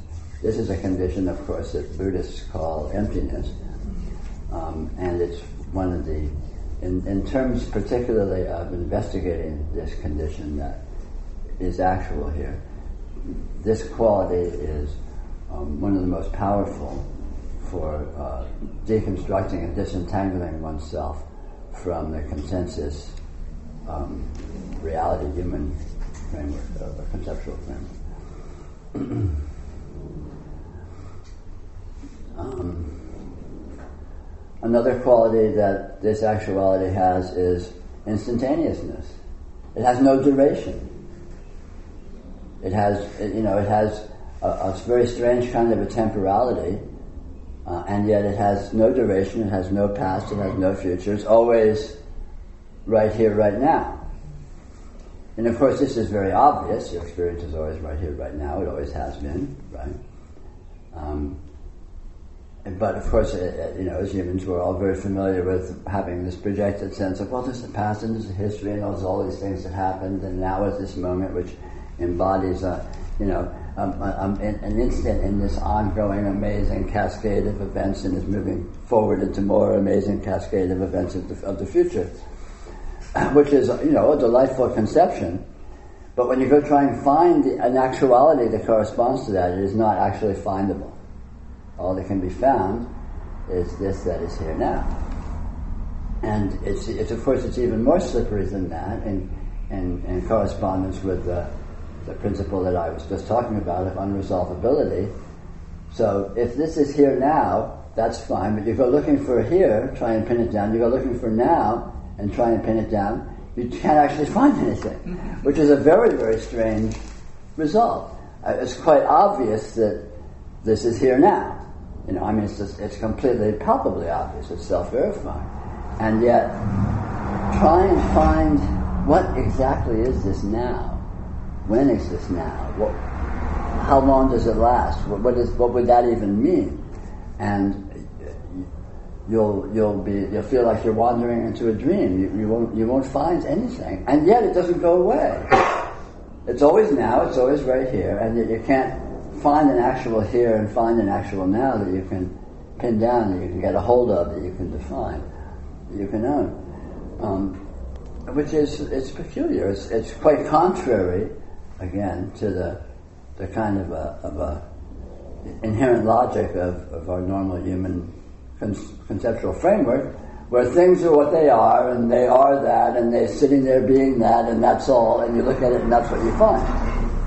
And, and so we find this actuality of now and here is palpably and obviously, self-verifyingly um, the case, and yet it, it's unresolvable. You can't actually find it. Um, another interesting aspect of this actuality, this actual condition, is that um, uh, it has no parts, it has no pieces, it has no components. It's essentially a continuum. You know, um, if you look at the experiential field, it doesn't show up in chunks. I mean, we're used to slicing it in chunks conceptually as humans. You know, these are objects, and this is a chair, and this is a floor, and so on and so forth. But if you go looking at your actual experience, you'll notice it's not actually in chunks, it's actually in, in a field. The visual field as a whole, it, it appears as, a, as essentially a unity. And if you close the eyes, it all disappears instantly. It's not like it disappears in piece at a time, you know, where you disappear and you disappear. And it's no, it just shuts down and it all opens up. And it is always like that. Nothing within the visual field can be taken out of the visual field and out, you know, had and, and, still exist as something over here outside the visual field. It, it, only exists within the context of the field. And this is just talking in terms of the visual field, but of course, in terms of sensory experience, there's the other sense fields, um, as well as various other experiential modes that we don't classify as sense fields. Um, you know, again, since we don't classify them, we can't really talk about it because we don't have words for it. But experience um, is palpably very um, subtle and varied and, and presents as all sorts of um, textual qualities and so on that are clearly not falling readily within a classification of a sense field and so on and so forth. Um, another condition that that this actuality uh, um, seems to um, occur as is um, a complete uh, uh, slipperiness. No condition is any way for any duration. It, it, every condition, whatever it's presenting as, as an experiential quality, is instantaneously, in the instant of its presentation, already something else. This continual morphing, which we all experience as, you know, the flow of time, the flow of experience. Um, and yet, if you look very closely at this, you discover how, how absolutely ubiquitous, how powerful, how powerfully across the board this um, condition is. So if you, you know, if you watch your experiences, you're continually experiencing newness. You're continually experiencing experiential configurations, none of which you've ever experienced precisely before, and they're already gone, never to be repeated, moving ever into newness, ever into newness, ever into newness. And, you know, of course, again, from the conventional human point of view, we're used to kind of dampening that down by the concept of, no, I've been in this room before and it looks different, but it's pretty much the same. You know, I've seen, I've seen most of you before and you look different, but you're pretty much the same. But pretty much the same is a euphemism for entirely different. Because experience is not made of generalities, it's made of specifics. You're experiencing exactly what you're experiencing at this moment, every every precise detail. Um, you're not experiencing generalities of well, this room, they're pretty much the same room. the actual details of exactly, you know, the shades of color you're seeing, the shades of light, the pattern, you know, the angle of the sun, your mood, you know, how your head is tilted, whatever, right? I mean, however you want to qualify it. If you look very closely at the specifics of your experience, um, you never experienced anything that you're experiencing right now. And again, I'm, I'm tending to sort of talk about the visual field here, uh, you know, just for convenience, but, but this applies across the board. So experience is this continual uniqueness, a continual absolute freshness, absolute, um, uh, uh, um, well, uniqueness um, that you've never experienced before, you'll never experience it again, and it's already gone. I mean, this is part of the, the strangeness, the weirdness of the present moment. It has no duration. So, experientially, whatever qualities you're experiencing now, in the experiencing, they're already something else. I mean, you can't wrap your head around that. It makes absolutely no sense. But, and yet, if you look closely, you'll notice that this is in fact the case. Um, which is, of, you know, it's very strange. It's a very strange notion. So we, we live in this actuality that is continually slipping away, replaced by an actuality that is continually slipping away. You know, it's almost like a cartoon where you know, the cartoon characters walking along and the ground's appearing and disappearing as they're walking, you know, kind of thing. Or, well, a dream, you know, we're all very familiar with dreams. Um, you know, dreaming is a, is a kind of a nice um, quality of experience because uh, it's a quality of experience that we can look at from outside. Within a dream, it can seem to be very palpable and very actual and very concrete, perhaps. And yet, you wake up and you look back on a dream, you see, it was a dream. There was nothing there. There was no one there. There were no beings there. There were no circumstances there. There was no, not even any space and time there. And yet it appeared as if there was. It appeared as if I was there. It appeared as if I had a body, perhaps, and was running around doing things or whatever was going on. And, not, and yet none of that was actual. And yet it looked like it was. It looked like it had duration. It had no duration. It looked like it may have had a, you know, self-generating backstory, and there was there was nothing to kind. It's all sort of bootstrapped up out of nothing into a seeming coherence and a seeming consistency, but there's nothing there. And strangely enough, at least from the consensus reality viewpoint, if you look very closely at waking experience, it's exactly the same.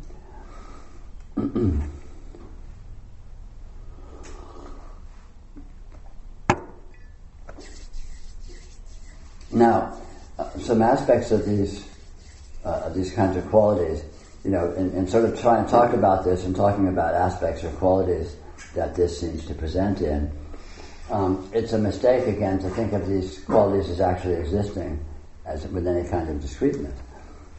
It's rather like if you tried to describe water and you say, well, water, water flows, water wets the fingers, water is translucent, water is reflective, you know, yet if you're looking at the reflect for reflexivity or wetting the fingers or flowing, all you find is water when you look at it. So it's being described in terms of these various parameters, but the parameters don't actually have any independent existence. They're just sort of aspects of the thing itself, arguably, and yet you can't actually find them. And yet they're, again, they are evident. So again, looking at all of these, these rather peculiar qualities of this actuality, um, we find similar circumstances. So you can talk about unresolvability, you can talk about actuality, you can talk about this, you know, this absolute continual slipping awayness or uniqueness of, of specifics. And yet, you, you know, you can't, these don't actually exist as discrete categories or discrete qualities, and yet they are evident um, arguably in the nature of what this is. Um, another very interesting thing about this actuality is you're the sole inhabitant of it, which is quite contrary to normal human understanding. You're the only person seeing your experience. You're the only one home. Everything else is just an apparition. You know, essentially a, a a theory, a conclusion. I can imagine that you all actually exist in the way that I do, and you're actually seeing your experience in the way that I do, but that's not part of my experience. The only experiencer I experience is this experiencer. And everything else is an apparition within this experiencer's experience. And that's absolutely true. It's findable. It's, you know, I, certainly I can hypothesize you all exist, and you may. Well, I'm not saying you don't, but I can't know. So, I mean, you know, I mean, again, you can think of a dream. You can have all sorts of very intense and and and and detailed interactions with people in dreams, and you wake up and you there was no one there. It seemed as if there was, and that doesn't negate the meaningfulness. This is another. Okay, this this is a whole. We're moving into a new category. let me let me uh, switch gears here. but um, that this is a particularly interesting one because it's so contrary to the way we're used to feeling. Is you are you're it. You're who's home. You're the inhabitant of your entire universe, and no one else is actually in there with you. Um, what was I moving into? Meaning. Oh yeah, thank you. Um, the, the another aspect of this is it it presents with an astounding profundity of meaningfulness of of, of, of intelligence. They call it intelligent structural. Well, intelligent structural meaningfulness is maybe a good way to put it. There's all these and all these amazing patterns. They're not just neutral mechanical blobs. It's all, all these patterns have a profundity and have a, have flavor, have have um, um, a, a, content um, above and beyond simple mechanical presence um, in any simple sense. You know, you can have really meaningful interactions with, like, think of a dream. When, when you wake up and you know there's no one there, you can have really profoundly meaningful interactions with people or situations in dreams, right? And the meaningfulness isn't negated by the fact that there's no one there, because the meaningfulness is an, is being enacted virtually, you might say, by the patterns and the, and the development of the patterns that seem to present themselves within experience. Um, and so this meaningfulness is general, is, is, is, is actual, it's, it's, it's findable, it's, you can find it anywhere you look you know, you look at a sunset, it has it has this amazing quality. You know, you look at at, at, at people, you know, you or look at have uh, intimate relations with people, or or not so intimate relations with people, and there's all these flavors and meaningfulnesses and and qualities that are that are being embodied in situations, um, sort of as a as an inherent flavorful subtext or something. I mean, that's an absurd way to put it, but I mean, this this, ju- experience is juicy with with meaningfulness. It's juicy with with um, value, um, and this is actual. And and that, in spite of the fact that you're the only one there, as in a dream. A dream can be really meaningful and juicy and profound, and you wake up and oh, there was no one there but me. So it's in the nature of this to be that. It's in the nature of this to show up like that and to work like that. Let's see there's some other qualities.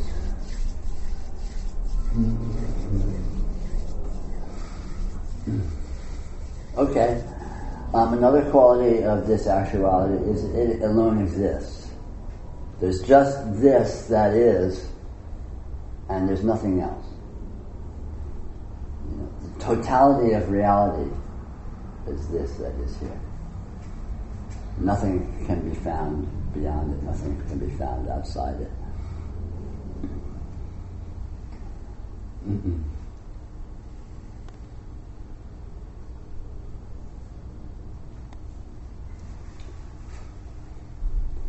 So, um, well, anyway, we'll probably stumble on a few other qualities we can argue argue into existence in the course of of, uh, of the day. Um,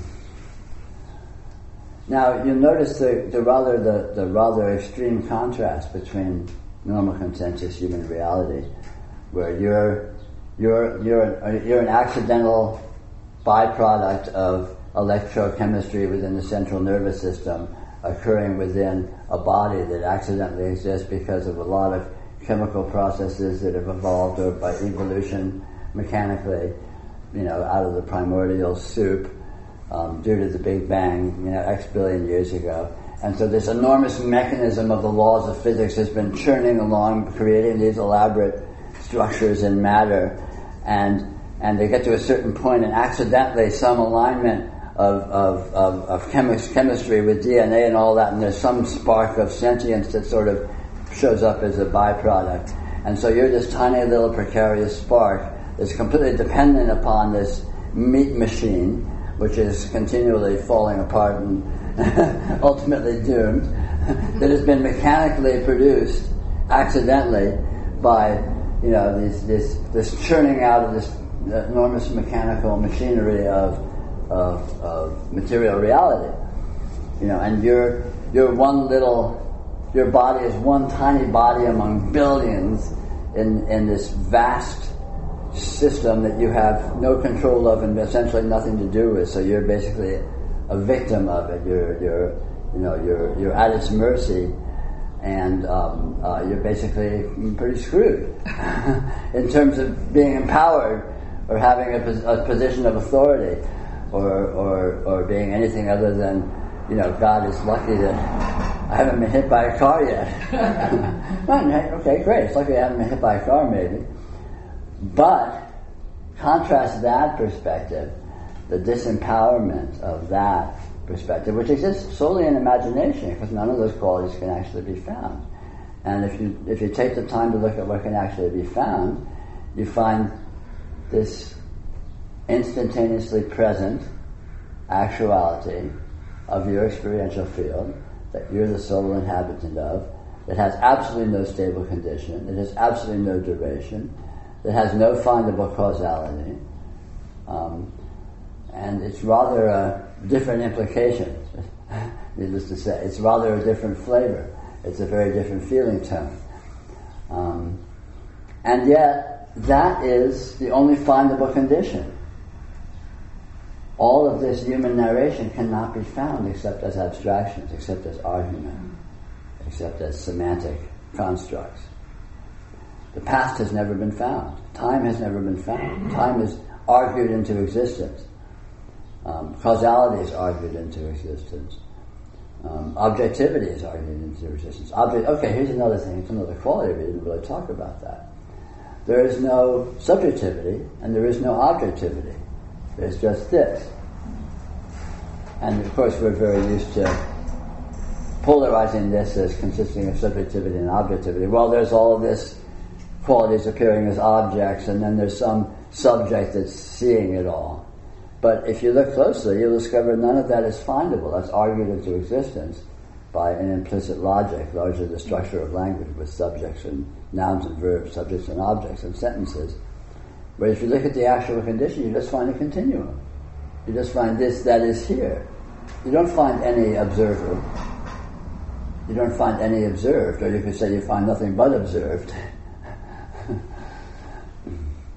and so again, the the sort of knee-jerk reaction of, oh no, there's an objective world and I'm and there's me and, and the objective world is not me and not you know when you look you just find this that is here and it includes all of that. It includes all of those, you know, arguable components and none of those components are actually findable. You don't find an object, you don't find a subject, you just find this experiential field.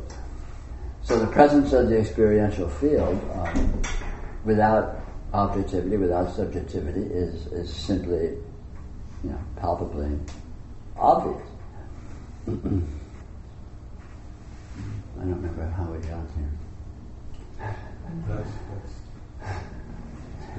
yeah. Now, um, another aspect of this is it is completely.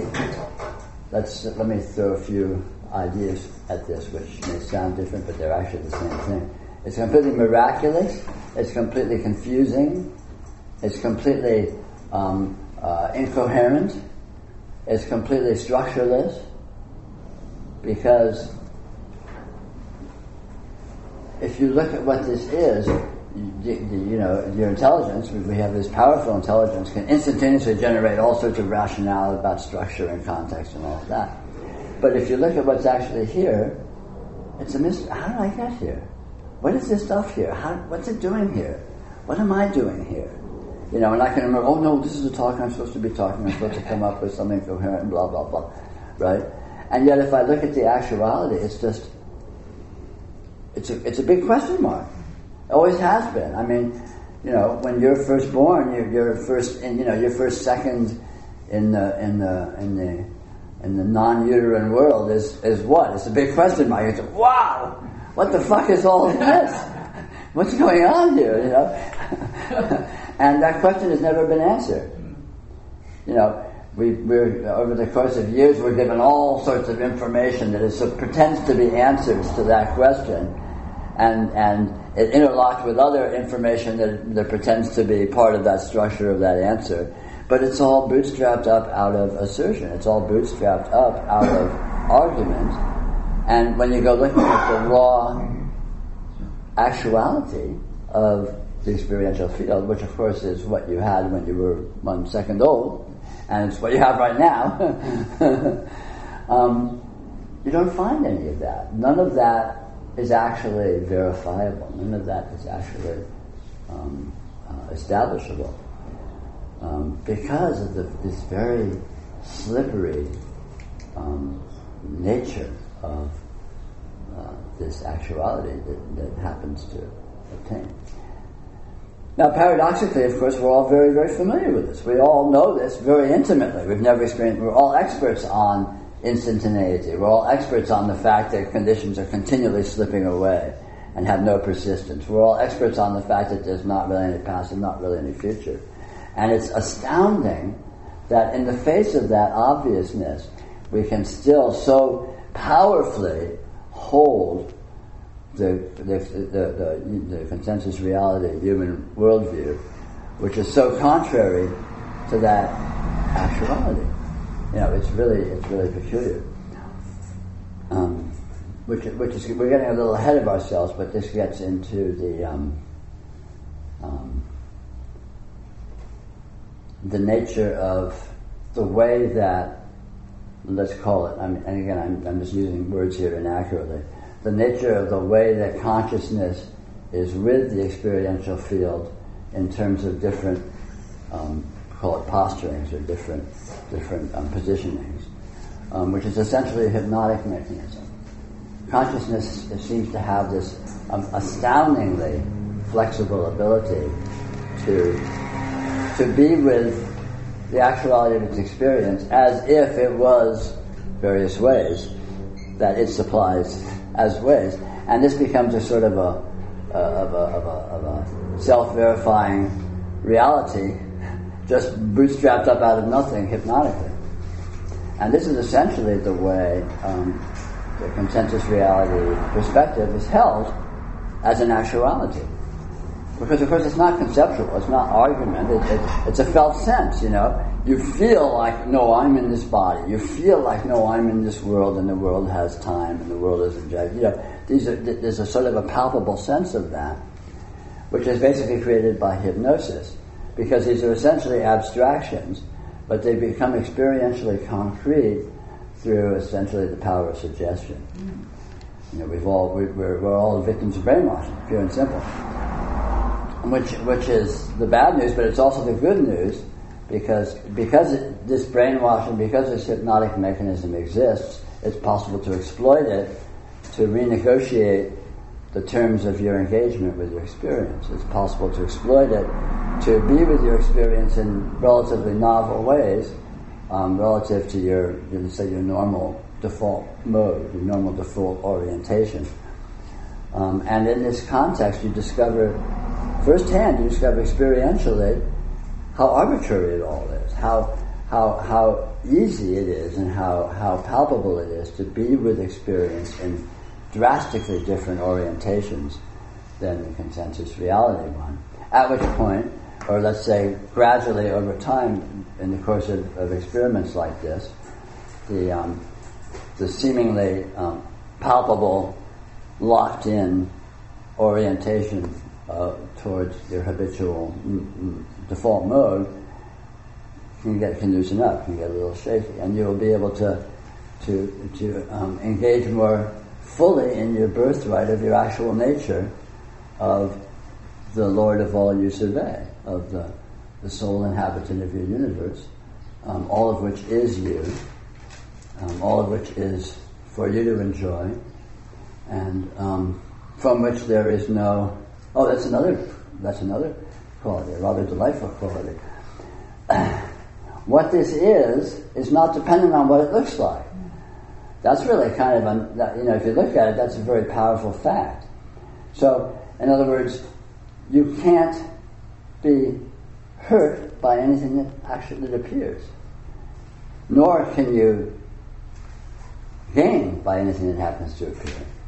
Um, but that's not a problem because you're everything anyway. So what's there to gain? um, uh, you know, we ordinarily feel like we're really at the mercy. I mean, I, am speculating here, let's just say, in terms of consensus reality, human perspective. One may ordinarily feel like you're really at the mercy of your circumstances, and if certain things happen, it'll just be horrible, and you'll lose everything, or you'll, you know, you'll you'll die, or you'll this, or you'll that, and it would be just like the worst catastrophe. And all of that is pure fantasy, because what you actually are, this actuality, is is not dependent upon what it looks like. Rather, like a TV is not dependent upon the program that's showing on the screen. So you can show bombs exploding on the screen and the TV doesn't blow up. You can show fires on the screen and the TV doesn't burn up, or on a movie set.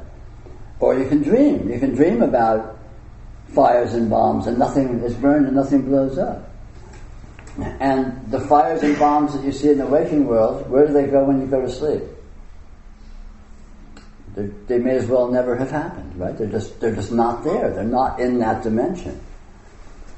And so this is rather, uh, uh, again, a, a, nice aspect of this nature that you that you get to ex- more explicitly enjoy and participate in um, as you begin to sort of recalibrate your orientation to this to what it actually is away from what you may be in the habit of erroneously holding it to be. The basic principle is that things are more than you think they are. And so letting yourself be with your experience and in ways, uh, in ways that, that are the way you think they are, but are more than that, um, will enable you to um, be more fully what you are and ultimately inhabit the full the full dimensionality that you actually consist of.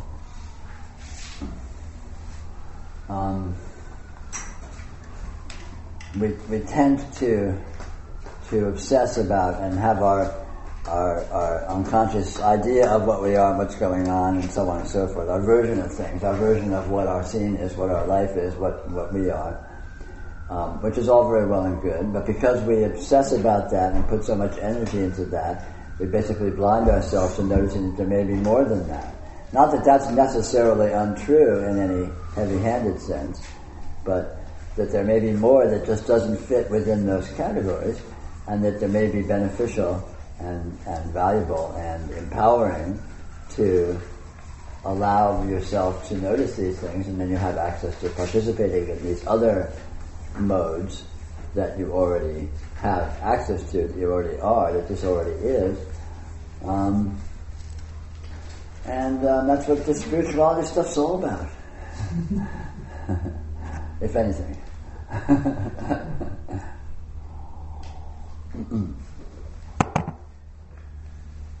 so, the good news is everything is already present right here, right now. You already have everything. You already are everything that you can ever be right now. Not in the sense of, not in a sense of, you know, um, um, taking account of what you own and things like that, but in terms of all of the modes that you can function within, that you can engage with, you know, physical, mental, emotional, subtle energy, vibes, I mean, all kinds of stuff, um, you're already fully in that. You're already fully engaged in the full field of what you actually are. Now, typically, we acknowledge and and and um, think about and talk about a very small proportion of this because you know all the, as we talked about yesterday at great all the brainwashing we've all been subjected to about you know the sort of materialistic version of what you are, and what's going on here.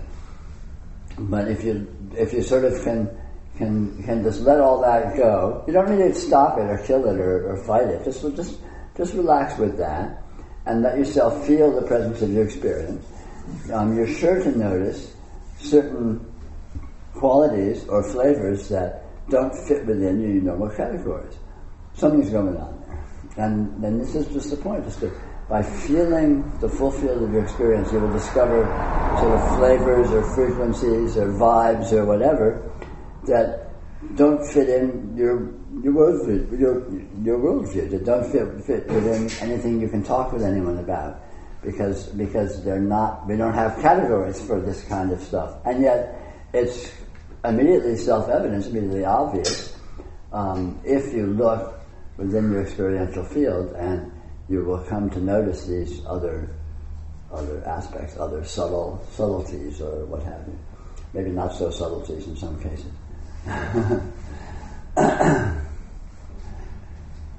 um, now,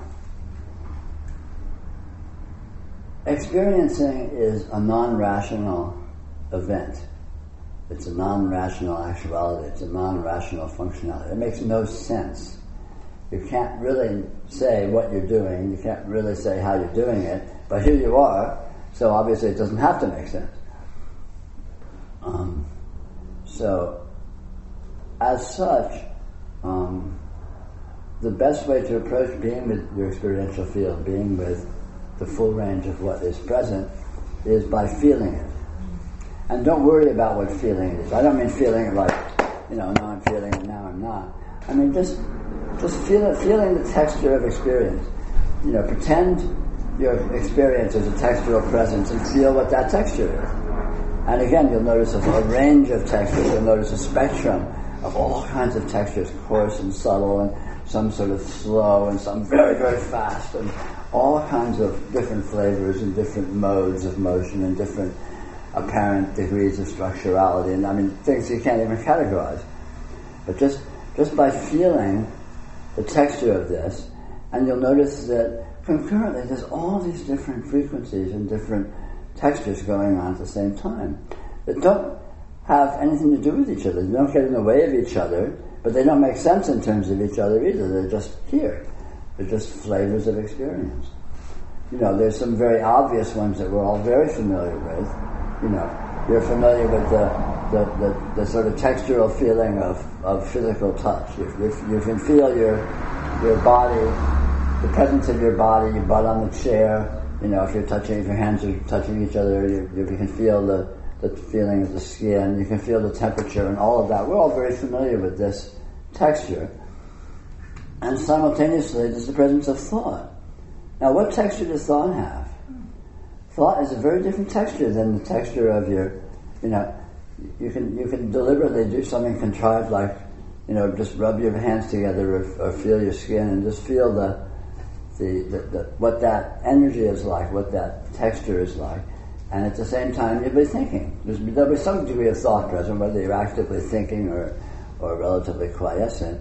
There's always energy present in the thought spectrum, let's call it, the thought bandwidth, thought frequency. And you can feel what that texture is like. And they're very different textures. But they're actually not very different events. They're both a kind of a, a tingling, sparkling you know, if you feel what touch really is, it's kind of a, it's kind of a tingling.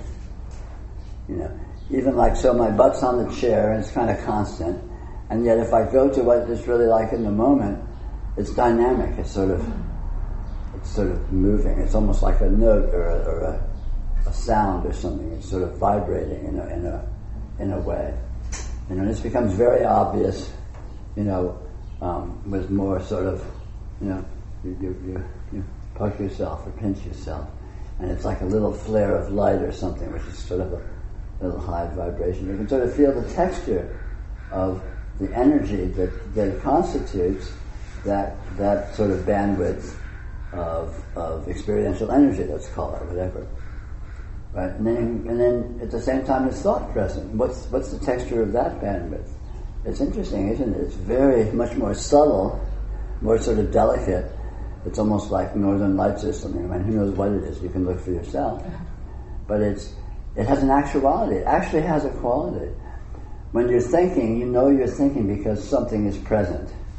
Just like when you're seeing, you know you're seeing because light is present and you can recognize the texture of light. So thought is actually an object, mm-hmm. let's say, or it's an objective quality within experience. It's a certain flavor of texture. And when you feel that present, you know you're thinking. And you know, you intuitively recognize it because you're familiar with that sort of texture. You can tell the difference between a thought and something you're seeing because light has a very different texture experientially than thought does. And you can tell the difference between seeing and feeling because seeing light has a very different texture than feeling and sensation of touch. The same with, of course, with hearing, right? I mean, all the, the normal categories of, of sense experience, you know, the, the five senses and mind, and then then there's other there's other, you know, bandwidth of sensation. There's sort of these very subtle vibes or something. They're not. It's not exactly thought. It's something else. It's just very, very subtle, very delicate, very sort of high frequency. It's present, and it's it's a it's a it's a very strange kind of a ghostly presence because it's not very heavy-handed and it doesn't form sort of big shapes like we get in our field of vision. Um, it, it's sort of this you know, ghostly little flavors and wisps and buzzes and you know who knows what. You can't really talk about it. But if you look, of course, you'll, you'll, fi- you'll find it's very familiar that there is actually experiential event outside of the five senses and thought. There's more there. Like if you just look at, in fact, let's do. Would you like to do a little experiment? Let's do a little experiment. So um, here's your field of vision floating. Just sort of take it. Let's take an inventory of your experiential field. So here's the bubble of your experience, right? everything you're experiencing is within this bubble. There's nothing else that exists, right? This is just empirical obviousness. So here's your field of vision floating here, right? This sort of sideways, rough ovoid, and, and, and you're very familiar. It's got all this light and colors and shapes appearing in, in light. And you go to the edges of the field of vision, and it gets kind of grayish and a little fuzzy and a little sort of I don't know what little little loses definition But it doesn't really have a sharp edge, does it?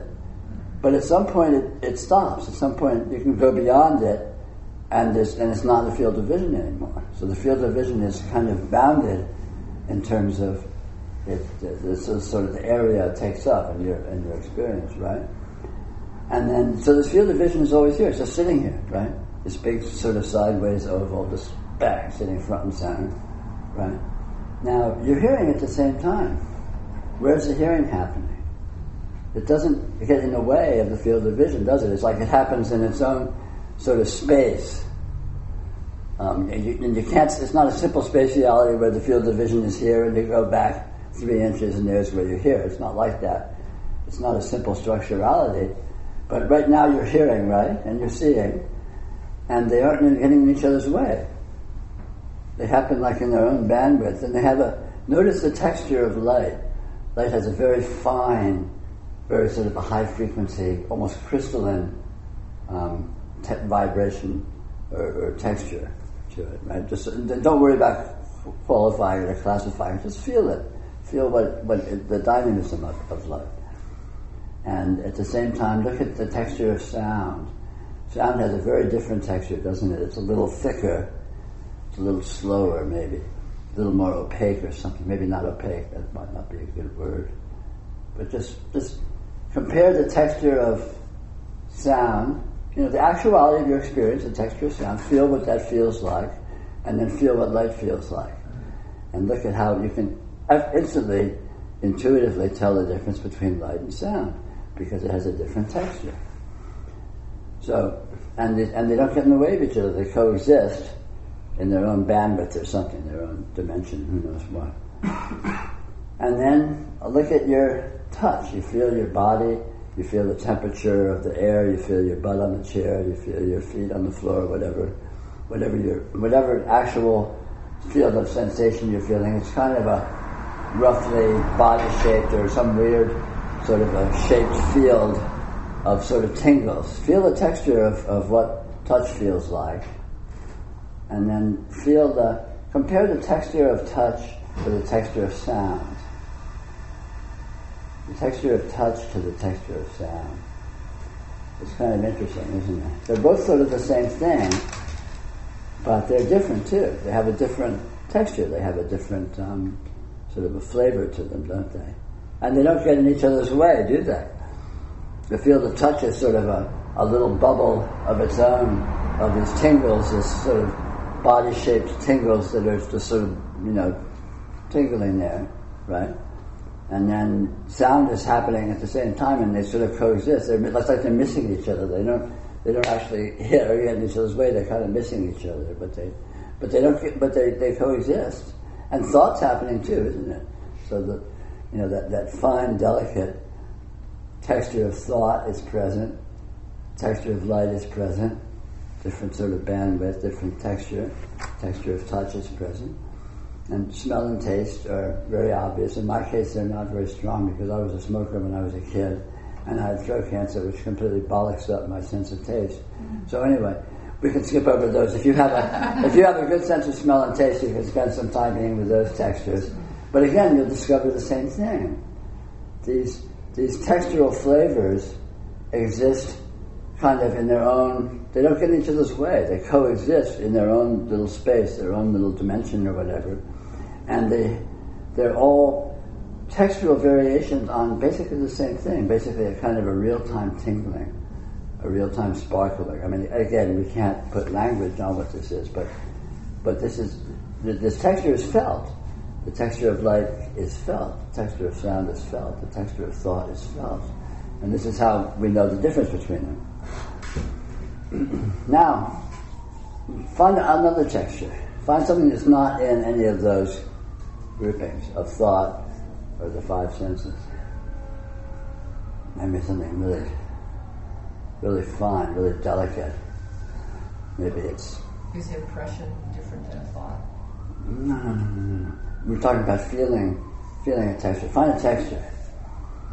Try and look, look, look. What does it feel like um, eight feet above your head?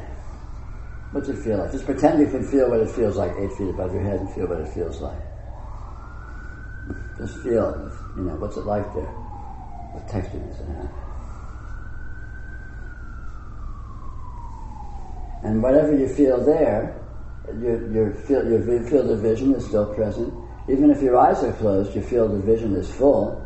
It's just full of all these delicate sort of gray sparkles or patterns or whatever, right?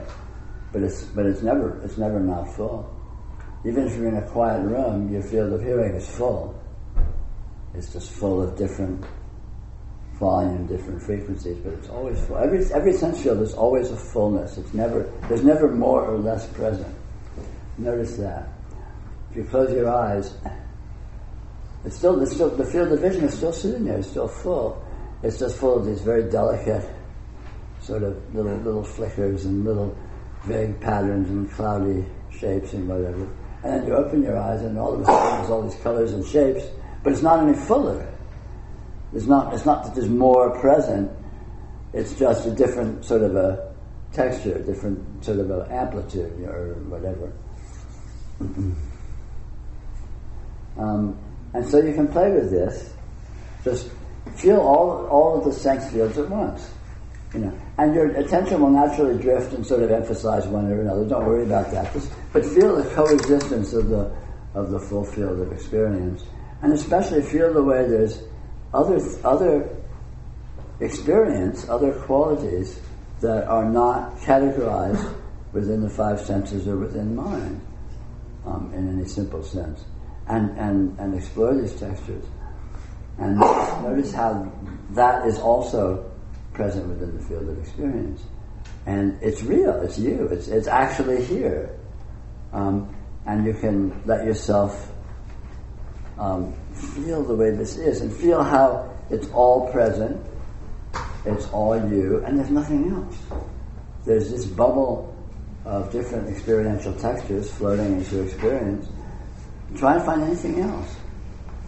No, this is it. This is reality. This is the universe. Right? Look and see if you can find anything else. And if you do find anything else, where is it?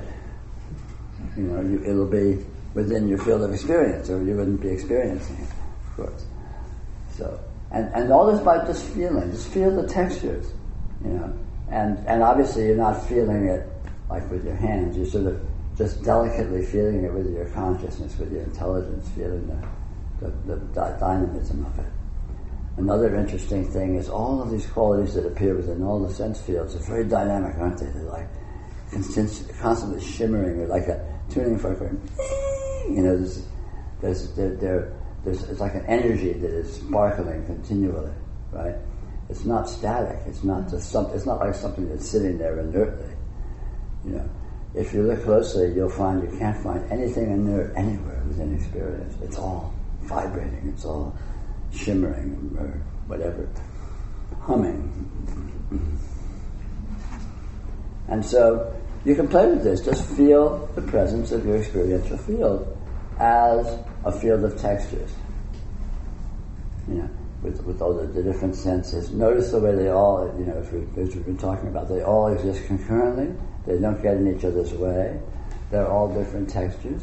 And as you become more sophisticated at playing with this, you'll notice there's literally an infinite range of textures, most of which are completely beyond the, the range of what we categorize as, as the five senses and mind and so on and so forth. All sorts of very subtle energies, which we're always experiencing, but we don't talk about because we don't have words to talk about them. How do you talk about subtle vibes?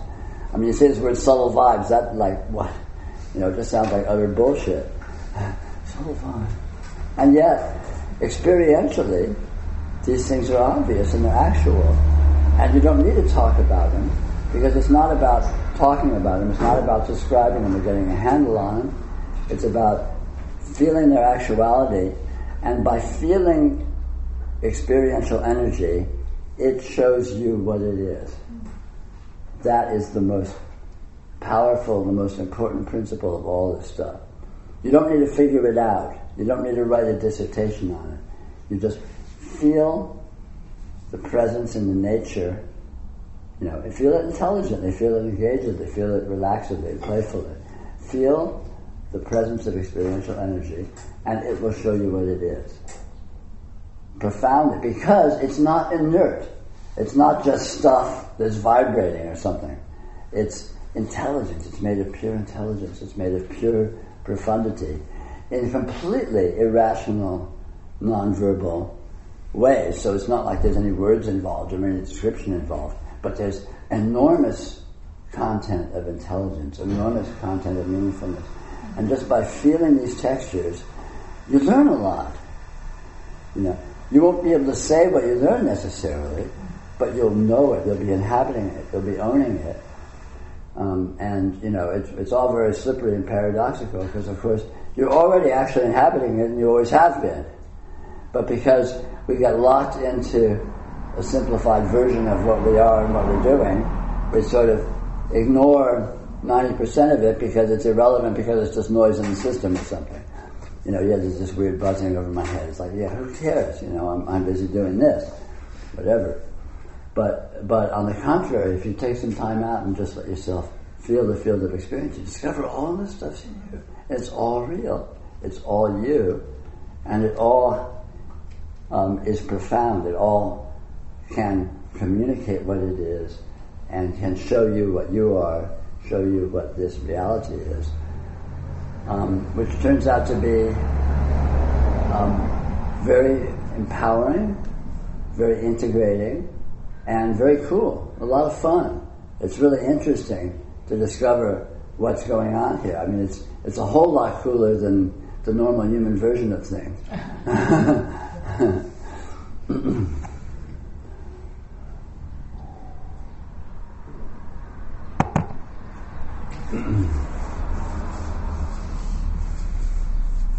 and anything else we can talk about, and everything we have talked about, is just variations and aspects of this, of that, of just what we were touching on.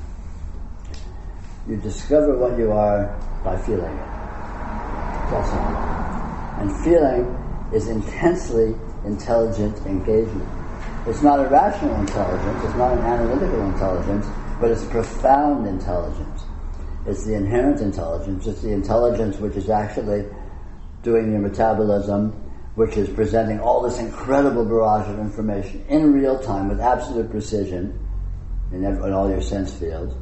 I mean, this, the intelligence, the engagement of intelligence with experiential qualities is inconceivably powerful, inconceivably broad, and you're doing it all the time, nonstop.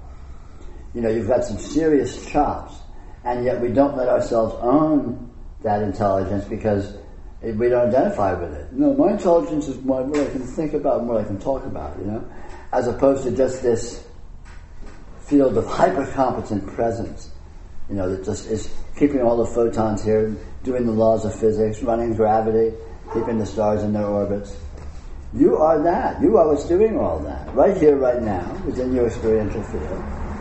And simply by this, you know, this sort of process or, or, or game of feeling, letting yourself feel what it is, letting it show you what it is non-verbally, you you will come to realize that. You come to know that and see it very clearly, and, and you come to inhabit it. You come to identify with it rather than just with a very small part of it that we're used to identifying.